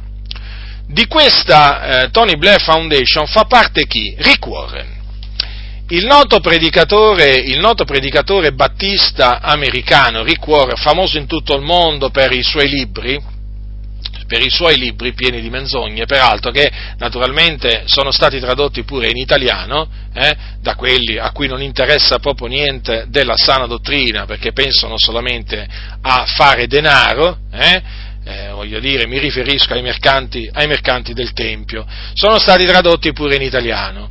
E di questa Tony Blair Foundation fa parte appunto anche Rick Warren, eh? Infatti fa parte del Consiglio Consultivo Religioso Internazionale, eh, che è appunto una, una parte di questa, eh, di questa importante eh, fondazione. Peraltro Rick Warren invitò Tony Blair eh, diciamo lì presso la, la sede della sua, della sua comunità battista, che appunto fa parte della Convenzione Battista del Sud, che è piena di massoni, piena di massoni, c'è un'alta percentuale di massoni, eh, la Convenzione Battista del Sud, quindi non è che c'è da meravigliarsi se appunto Rick Warren, questo esponente battista, sia appunto parte di questa Tony Blair Foundation, peraltro Tony Blair di cui si dice che è, è un massone e anche uno degli, degli illuminati.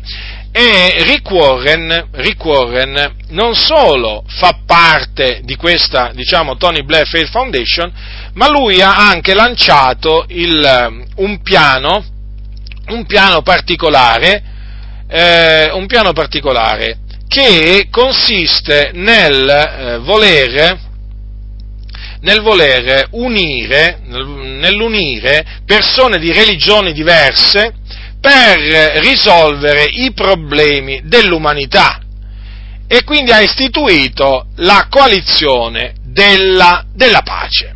Pensate un po' voi, la coalizione della pace, e quando l'ha istituita, lui l'ha lanciata praticamente a maggio del, del, duemila, del duemilaotto. Vi rendete conto quindi che cosa vuole fare questo, questo Rick Warren? Praticamente vuole unire le chiese cristiane con i musulmani, i buddisti e così via, con istituzioni politiche e quindi anche naturalmente, e quindi anche con le logge massoniche, è ovvio, è superfluo dirlo questo, quindi con i massoni, per, in uno sforzo appunto per, eh, planetario, per risolvere i problemi della fame e così via che ci sono, che ci sono nel mondo. E eh, Rick Warren, Rick Warren peraltro fa parte, fa parte, e eh, non poteva essere altrimenti, non poteva essere altrimenti, visto la sua notorietà e visto la sua influenza che lui ha esercitato in questi, in questi ultimi anni veramente su tante chiese, fa parte del Consiglio per le relazioni con l'estero, che è uno di quei gruppi appunto degli Illuminati, di cui fanno parte gli Illuminati. Infatti questo è un gruppo praticamente che è di esperti, eh, è un gruppo statunitense composto da circa quattromilacinquecento membri e comprende legislatori e ex capi di Stato, eh, poi eh, diciamo eh, uomini dell'esercito, eh, professori, eminenti professori, diplomatici e, e poi esponenti di spicco dell'industria, della, della finanza, dei mass media e anche, e anche delle religioni. E vi stavo dicendo appunto che questo fa parte degli Illuminati, questo gruppo, perché David Rockefeller è il presidente onorario del C F R. Quando voi leggete Rockefeller, ecco, dovete sapere che la famiglia Rockefeller fa pa- è una delle, delle famiglie de- degli Illuminati. È sorto nel millenovecentoventuno con finanziamento proprio della famiglia Rockefeller e ha sede a New York e a Washington. Ora, eh, considerate che nell'agenda di questo Consiglio per le relazioni con l'estero, che in inglese si chiama C F R, comunque eh, Council on Foreign Relations, praticamente ehm, l'agenda mh, di, questo, di questo Consiglio per le relazioni con l'estero ehm, comprende il nuovo ordine mondiale e quindi religione unica mondiale. E appunto Rick Warren ne fa parte. Già, ne fa parte. Se voi andate sul sito del, del Consiglio per le relazioni con l'estero, troverete appunto il nome di Rick Warren proprio nel membership roster. È, è tutto dire questo, no? È molto chiaro dunque. Quindi praticamente Rick Warren non è altro che uno strumento degli Illuminati per port- della massoneria per portare a compimento il piano, il piano dei massoni assieme agli Illuminati, quello della creazione di un nuovo ordine mondiale con la relativa religione unica mondiale. Ma la cosa, la cosa diciamo che lascia, eh, lascia ancora più sconcertati i fratelli nel Signore è che questo Rick Warren è riuscito a portare dalla sua parte Eh, le assemblee di Dio degli Stati Uniti, la più grande denominazione pentecostale americana. Questo seduttore, questo impostore di nome Rick Warren se l'è portata dietro, come anche l'esercito della salvezza. Considerate voi, ha avuto l'appoggio per il suo piano, per il suo piano, eh, ha avuto l'appoggio delle asdi di eminenti personaggi eh, delle assemblee di Dio, E, e, e questo perché? Perché Rick Warren e le Assemblee di Dio americane sono in ottimi rapporti, tanto è vero che Rick Warren è un grande amico di George Wood, l'attuale presidente delle Assemblee di Dio americane, che praticamente lo ha invitato al Consiglio Generale delle Assemblee di Dio U S A nel millenovecentonovantasette, nel duemilanove e nel duemilaundici. Ho messo delle fotografie, sia nel, li- nel libro, appunto, di uno di questi incontri, ad, eh, diciamo, di questi eh, incontri a cui ha partecipato, dell'Assemblea di Dio, a cui ha partecipato Rick Warren, eh, potete vedere anche l'abbraccio mortale, voglio dire, tra i due, tra i due. Quindi, eh, questo naturalmente, questo naturalmente non può che chiaramente eh, preoccupare, non può che preoccupare molto, perché? Perché eh, le Assemblee di Dio de, degli U S A, eh, fratelli nel Signore, eh, eh, trascinano, trascinano dietro a sé eh, tante altre Assemblee di Dio eh, nel mondo, eh, tra cui anche quelle italiane.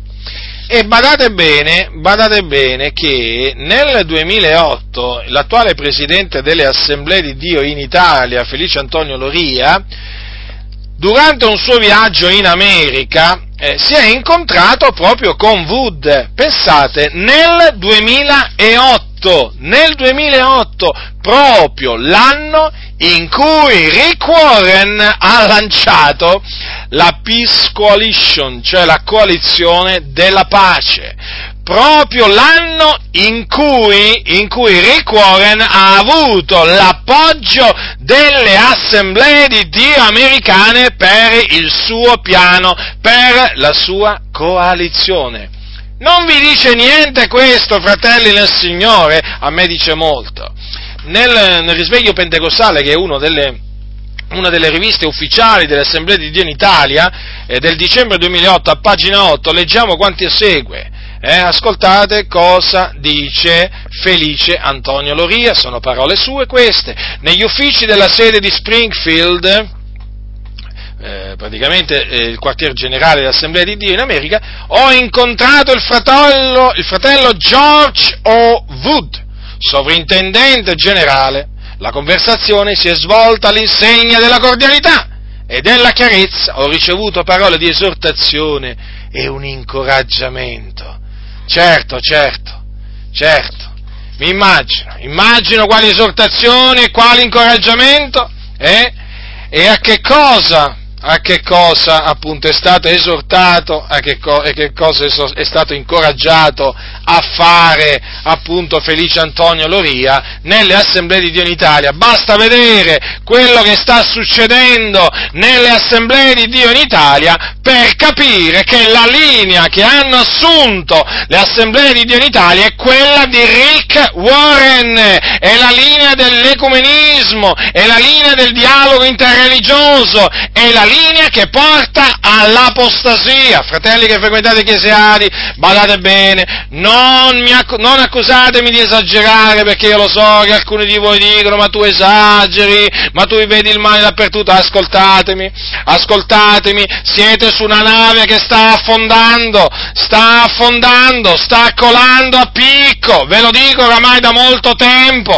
Guardate che non vi state accorgendo che la vostra nave sta imbarcando acqua da tutte le parti e sta affondando, e voi invece, voi come se niente fosse, no? State ancora a cantare: i miei anni più belli voglio spendere per te, eh? E intanto la nave sta affondando e vi sta trascinando a picco. Svegliatevi, svegliatevi, mettetevi in salvo, mettetevi in salvo, fratelli del Signore, perché vi stanno portando piano piano all'apostasia, senza che voi ve ne accorgiate, e stanno coprendo tutta questa strategia con parole false, con parole false, perché dietro questa linea nuova, lunga, lungimirante, come viene chiamata, non c'è altro che, non ci sono altro che gli illuminati che tramite Rick Warren stanno trascinando le chiese ad allearsi con i, con i musulmani, con gli induisti, con i buddisti, eh? stanno portando le chiese, stanno port- gli illuminati tramite Rick Warren stanno portando tante chiese a relativizzare la parola di Dio, a relativizzare la persona di Cristo Gesù.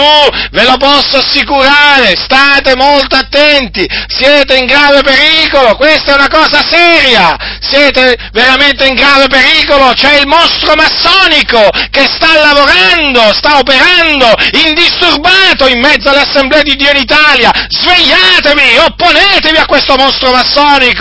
Attenzione, fratelli del Signore, non vi fate ingannare dalle, dai, dai sorrisini dei vostri pastori, dalle pacche sulle spalle, non vi fate ingannare, sono falsi, vi stanno trascinando alla rovina, alla distruzione spirituale. Io vi propongo fatti, non barzellette. Io non sono come i vostri pastori che vi raccontano le barzellette, eh? No, no, no, no, io vi porto i fatti per avvertirvi, poi che orecchi da udire oda. Certamente se non udrete eh, l'avvertimento, peggio per voi.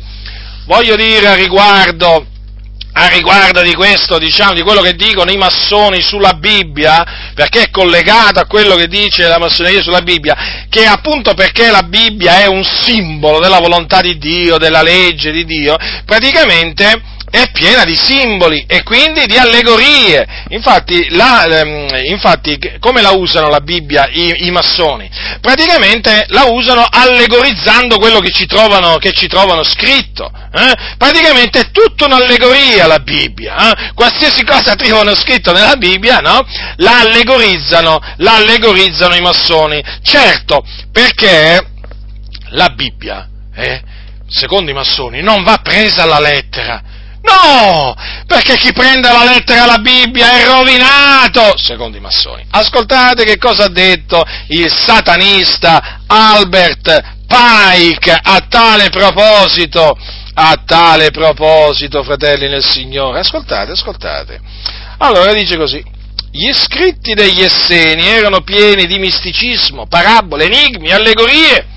Essi applicarono la distinzione tra, tra significato esoterico ed esoterico nella lettura dell'Antico Testamento, come gli gnostici la applicarono nel Nuovo. Gli stessi scrittori cristiani e lo stesso Gesù ritenevano che tutte le scritture avessero un più alto e recondito significato, oltre ad un esteriore, ad uno esteriore immediato. Lo troviamo detto come segue in uno dei Vangeli: a voi dato conoscere i misteri del Regno di Dio, ma no, a mai non iniziati. Tutto ciò è significato per mezzo di parabole. Vedendo ciò possono guardare ma non percepire, udendolo possono ascoltare, possono ascoltare ma non comprendere. E i discepoli vennero a dirgli: perché tu dici la verità attraverso parabole? E gli rispose loro: perché è concesso a voi conoscere i misteri del Regno dei Cieli, ma a loro non lo è. Paolo, nel quarto capitolo della sua epistola ai Galati, parlando dei fatti raccontati del Vecchio Testamento, afferma che sono un'allegoria. Nel terzo capitolo della seconda lettera si proclama ministro del Nuovo Testamento, incaricato da Dio, non della lettera, ma dello Spirito, perché la lettera uccide. Origene e San Gregorio sostenevano che i Vangeli non dovessero essere presi nel loro senso letterale. Ed Attanasio ci ammonisce che se dovessimo interpretare gli scritti sacri secondo la lettera cadremmo nelle più atroci bestemmie. Parole di Albert Pike in Morals and Dogma, edizione italiana, volume due, pagina duecentotrentacinque duecentotrentasei. Ora, questa distinzione tra dottrine, tra le dottrine esoteriche ed esoteriche, è una distinzione veramente tipicamente massonica, fratelli del Signore, eh? E eh, secondo Pike fu eh, sempre osservata dai greci fin dai tempi più antichi, più dai tempi più antichi.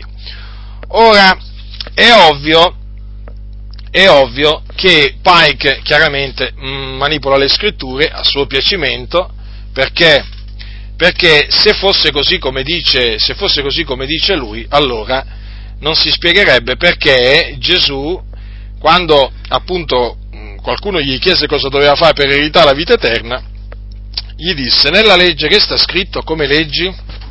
Eh? Perché Gesù rispose in questa maniera? Perché aveva piena fiducia in quello che diceva la Bibbia, cioè nel senso letterale della scrittura. E quindi questo discorso che la Bibbia c'ha, cioè la scrittura c'ha un significato eh, diciamo sia esterno che interno, quindi eh, sia rivelato, cioè esoterico o esterno, che è nascosto, esoterico o interno, perché quando si parla di dottrina esoterica, appunto, si parla, si, ci si riferisce a dottrine nascoste, interne. Eh?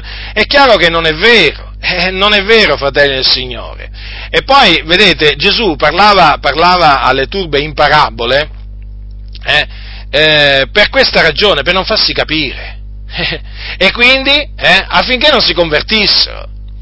E poi vorrei, eh, vorrei ricordare che eh, ge- mh, i discepoli chiesero a Gesù perché lui parlava alle turbe in parabole, e non come mai, non è che gli chiesero come mai annunci loro la verità in parabola, no, questo per naturalmente sempre fare eh, diciamo molta attenzione a, a quello che dicono i massoni quando citano le scritture, perché, lo ripeto, sono degli abili manipolatori della parola, della parola del Signore. Poi è ovvio che quando, quando Pike afferma che pa, per Paolo ai Galati i fatti raccontati dal Vecchio Testamento erano un'allegoria, anche questo è falso.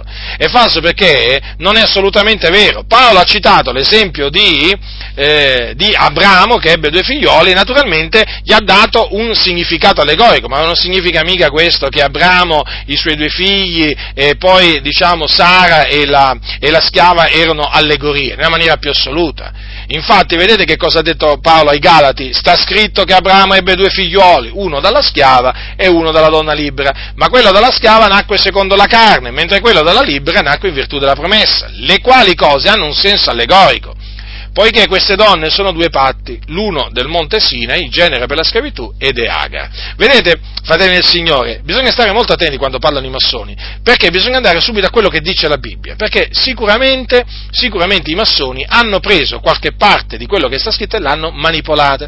Infatti vedete cosa dice qua eh, Paolo? Le quali cose hanno un senso allegorico, allegorico, ma non che erano allegorie, è diverso, è diverso, fratelli del Signore, state molto attenti, eh?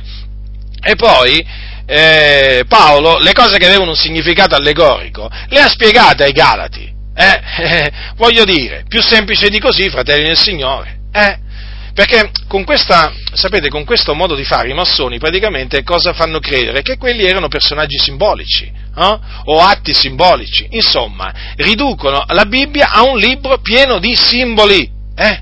Per cui massima attenzione. Allora, eh, è evidente... È evidente che quando i massoni eh, si eh, accostano alla Bibbia eh, non credono, non credono che eh, la Bibbia va presa letteralmente, ma cosa credono? Che dietro le parole della Bibbia si nascondono dei particolari significati nascosti, ecco, che quindi il massone si deve impegnare a cercare. Quindi guai a, que- a colui che prende il Nuovo Testamento alla lettera, vedete? Sarebbe una catastrofe. Parlano proprio di catastrofi i massoni, eh? Perché cosa succederebbe? Cosa succederebbe se uno prendesse il Nuovo Testamento alla lettera? Che eh, comincerebbe a pronunciare grandi bestemmie, anzi le bestemmie più grandi. Ora, riflettete, fratelli del Signore, a quello che adesso vi sto per dire, ma non trovate, non trovate una forte somiglianza, eh? con quello che avviene in molte chiese evangeliche, comprese evangeliche, comprese quelle pentecostali?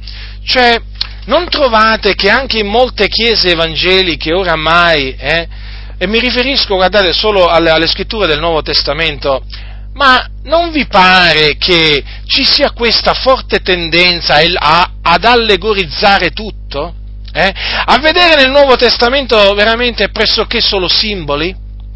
E non vi pare che alla lettera non viene ormai preso quasi più niente del Nuovo Testamento, ben poca cosa? Eh? Solamente quello che interessa, ma poi per il resto viene scartato e non viene preso alla lettera, con appunto la solita frase, eh, fratello stai attento perché la lettera uccide ma lo spirito vivifica, che non ha assolutamente il significato che gli danno costoro, perché chiaramente quando Paolo afferma queste cose ai Corinti sta parlando della lettera della legge, della lettera dell'Antico Testamento, è ovvio questo, no? Non sta parlando delle lettere dell'Apostolo Paolo, non sta parlando delle lettere di Pietro, fratelli nel Signore. Allora non vi pare che ci sia proprio lo stesso modo di parlare, o un parlare molto simile, è un agire molto simile? Avete notato che molti pastori quando la domenica vanno dietro il pulpito, eh, quando aprono la Bibbia, avete notato che tutti si aspettano l'ennesima, l'ulteriore predicazione basata su allegorie? Eh? Praticamente quando aprono la Bibbia questi, eh, cosa fanno? Prendono un passo e lo spiritualizzano, eh? E fanno comprendere al, al, al loro uditorio che praticamente quel passo non va preso alla lettera, ma perché? Perché ha un significato nascosto, eh? C'è un significato nascosto e loro che sono gli unti di Dio vi propongono il significato nascosto e quindi allegorizzano il passo che hanno letto o la storia che hanno letto. Certo, così vi fanno credere che loro praticamente c'hanno, hanno il Signore che gli rivela questi significati nascosti della parola di Dio, invece voi invece, voi invece no. Voi invece no, dovete andare ad ascoltarli perché loro sì invece che vi riveleranno quello che la Bibbia vuole dire, eh, in realtà.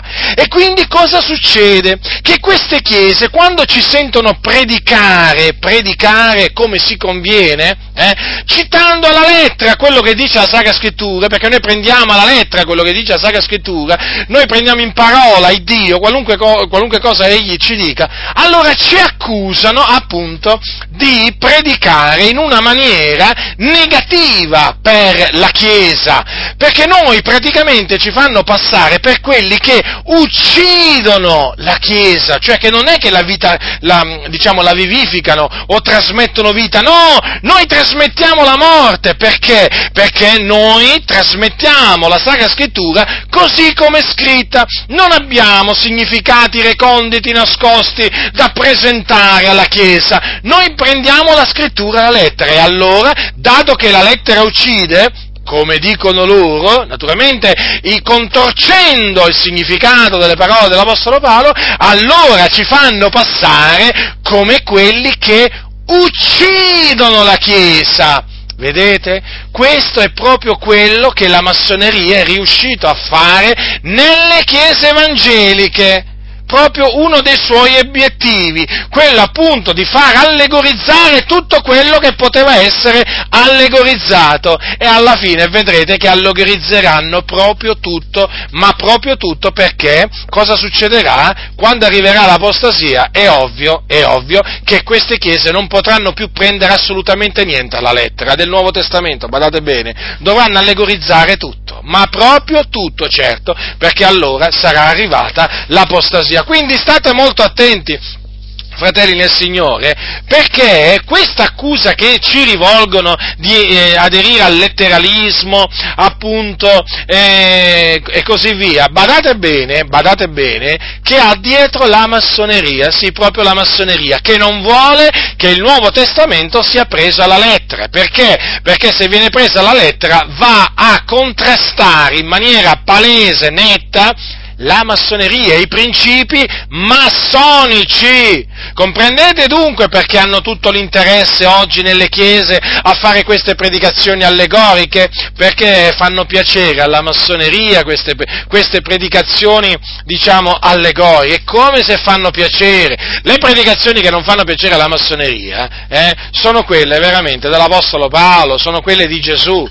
Ma questi di questi pastori massoni senza, senza il grembiule o massoni con il grembiule, ma alla massoneria gli fanno piacere, gli fanno anche comodo, perché alla fin fine servono, servono per introdurre, introdurre nella Chiesa il relativismo, certo, perché proprio mediante eh, le allegorie e così via, tramite queste predicazioni allegoriche, che la massoneria è riuscita a introdurre anche nelle Chiese pentecostali il relativismo dottrinale.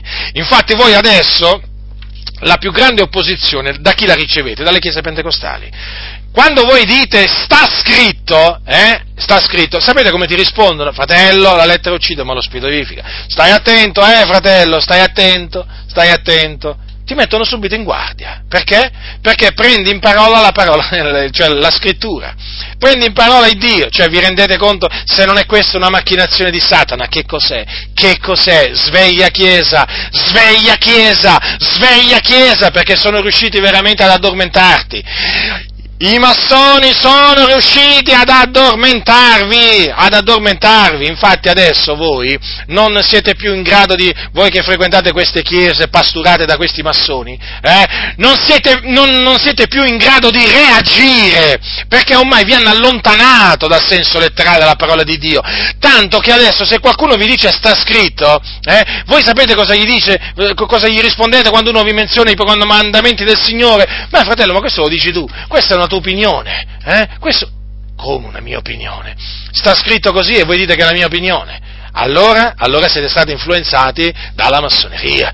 In una maniera e nell'altra lo spirito massonico è entrato, è entrato nella vostra comunità. E quindi, ma ci tornerò ancora su questa strategia della massoneria per relativizzare la, la verità praticamente, eh? E quindi è evidente che ci troviamo davanti a una macchinazione satanica, proprio satanica, che eh, ha come obiettivo quello di relativizzare la parola del Signore, che poi è la, è la verità. Per cui alla fin fine cosa, cosa diciamo, a che cosa sta portando tutto questo allegorizzare, no? Praticamente proprio al relativismo dottrinale e morale. Tu gli citi un comandamento di Dio, ma fratello, ma questo è opinabile, questa è una tua interpretazione, eh? Allora che io gli dico, e la tua qual è? Praticamente la sua è opposta a quella che dice la Bibbia. Cioè lui praticamente si mette a dire in questa maniera una cosa contraria, eh, al senso letterale della parola di Dio. E da qui si capisce, da qui si capisce che quello che ha parlato tramite costui che ti dice opinabile non è lo spirito della verità, ma è lo spirito dell'errore o lo spirito massonico, come l'ho definito io. Quindi massima attenzione, fratelli, a quando la massoneria parla della Bibbia, perché ne parla come un, lib- come un libro che praticamente non vale pressoché nulla, praticamente è come un, è un attrezzo, è un arredo della loggia massonica, tutto qua, ma alla fin fine è semplicemente un simbolo della volontà di Dio, della legge di Dio. È uno praticamente dei tanti simboli, no? Come lo è il Corano e così via. Quindi che valore ha per la, per la massoneria, diciamo, la Bibbia? Non ha alcun valore. Addirittura ci sono, diciamo, nelle logge, quando si devono menzionare certi passi dove c'è il nome di Gesù, il nome di Gesù viene radiato, viene cancellato, e queste naturalmente alterazioni o modifiche sono ritenute necessarie dalla massoneria, e ci credo, perché la massoneria è dal diavolo, la massoneria odia il nostro Signore Gesù Cristo. Basterebbe veramente, basterebbe veramente questo, quello, quello, diciamo, sapere questo, no? Che la massoneria dice sulla Bibbia, proprio per fermarsi qui, cioè non ci sarebbe più bisogno che io vada avanti a confutare la massoneria, no? Ma Dio volendo proseguirò, perché voglio che comprendiate nella maniera migliore, eh, l'origine, la natura satanica della massoneria, perché oggi alla massoneria ci sono alcuni evangelici che la fanno passare, eh, per un'organizzazione cristiana, per un'organizzazione cristiana. Vi rendete conto quanta ignoranza regna nelle chiese? Ma vi rendete conto quanta ignoranza regna nelle chiese? Eh? Questi si sono proposti di distruggere la parola del Signore, eh, veramente di portare all'inferno più anime possibili, portare lontano dalla fede più cristiani possibili. E questi mi vengono a dire che è un'organizzazione cristiana, ma chi gli ha fatto credere una cosa del genere? Il diavolo, certamente. E poi, fratelli del Signore, ma voglio ripeterlo, davanti a questo silenzio assordante delle chiese evangeliche in Italia, eh, delle denominazioni, associazioni evangeliche, fratelli, come fate a non sospettare? Ditemelo, ditemelo, come fate a non insospettirvi? Eh? Che veramente eh, la massoneria regna eh, oggi nelle chiese evangeliche, ma certo, fratelli, è praticamente un sospetto eh, che oramai ha delle prove, ci sono delle prove, è ovvio, l'ambiente evangelico italiano è saturo, eh, diciamo, di spirito massonico, e quindi chiaramente non c'è spazio, non c'è spazio per cristiani diciamo, che si attengono scrupolosamente alla parola di Dio. No, costoro vengono rigettati. È automatico, fratelli del Signore. Dove comincia a regnare lo spirito massonico, lo spirito della verità viene soffocato e non ha più spazio. E quindi coloro che si fanno guidare dallo spirito della verità, coloro che parlano per lo spirito della verità, devono essere cacciati, devono essere messi da parte, perché pericolosi, dividono, dividono che cosa? Dividono la Chiesa, dividono le Chiese, invece loro la uniscono, certo, la uniscono persino coi musulmani, pensate un po' voi, invece i veri distruttori sono loro, i veri filistei sono questi, manovrati, manovrati direttamente, indirettamente dai massoni, eh? influenzati direttamente, indirettamente dalla massoneria, sono loro, sono loro i distruttori, quelli che hanno portato la distruzione nel campo di Dio, sono loro i filistei, individuateli, e una volta che li individuate, fratelli del Signore, opponetevi, opponetevi strenuamente, combattete strenuamente per la fede una volta tramandata ai santi, combattete per la verità, distruggendo le menzogne massoniche che purtroppo si sono intrufolate nelle, nelle chiese. Quindi, adesso sapete, fratelli del Signore, eh, che cosa dice la massoneria, la massoneria sulla Bibbia, eh? E quindi, chiaramente, avete un'ulteriore prova della natura satanica della, eh, della massoneria. Quindi, eh, fratelli del Signore, state attaccati alla Bibbia, attaccati alla parola del Signore, fermi in essa, ben radicati in essa, non vi fate assolutamente spostare, eh? non vi fate assolutamente spostare, perché veramente se c'è qualcuno che vi vuole far spostare dalla parola di Dio sono proprio i massoni, è proprio la massoneria. Quindi rimanete attaccati alla parola di Dio, prendete alla lettera, prendete alla lettera quello che leggete, fratelli del Signore. Mi riferisco agli insegnamenti di Gesù, mi riferisco agli insegnamenti degli Apostoli. Fratelli, prendeteli alla lettera e ve ne troverete bene, perché la Bibbia è la parola di Dio. La Bibbia è la parola di Dio, è il libro sacro, è il libro dell'Eterno. Eh? Non ci sono altri libri sacri, non ci sono, non ci sono altri, altri libri che si possono definire parola di Dio nel, nel mondo, solo la Bibbia è la parola del Signore. E badate bene, badate bene, nel momento in cui, eh, nel momento in cui sarete biasimati all'interno delle chiese evangeliche, eh, sarete avversati perché vi attenete semplicemente, esclusivamente a quello che sta scritto, dovete sapere che avete davanti, avete davanti persone che quantunque si dicano cristiane, eh, stanno agendo sotto l'influenza dello spirito massonico, e quindi state molto attenti, fratelli del Signore, opponetevi strenuamente, la situazione è drammatica, veramente drammatica, chi ha orecchi da udire oda. La grazia del Signore nostro Gesù Cristo sia con tutti coloro che lo amano con purità incorrotta. Amen.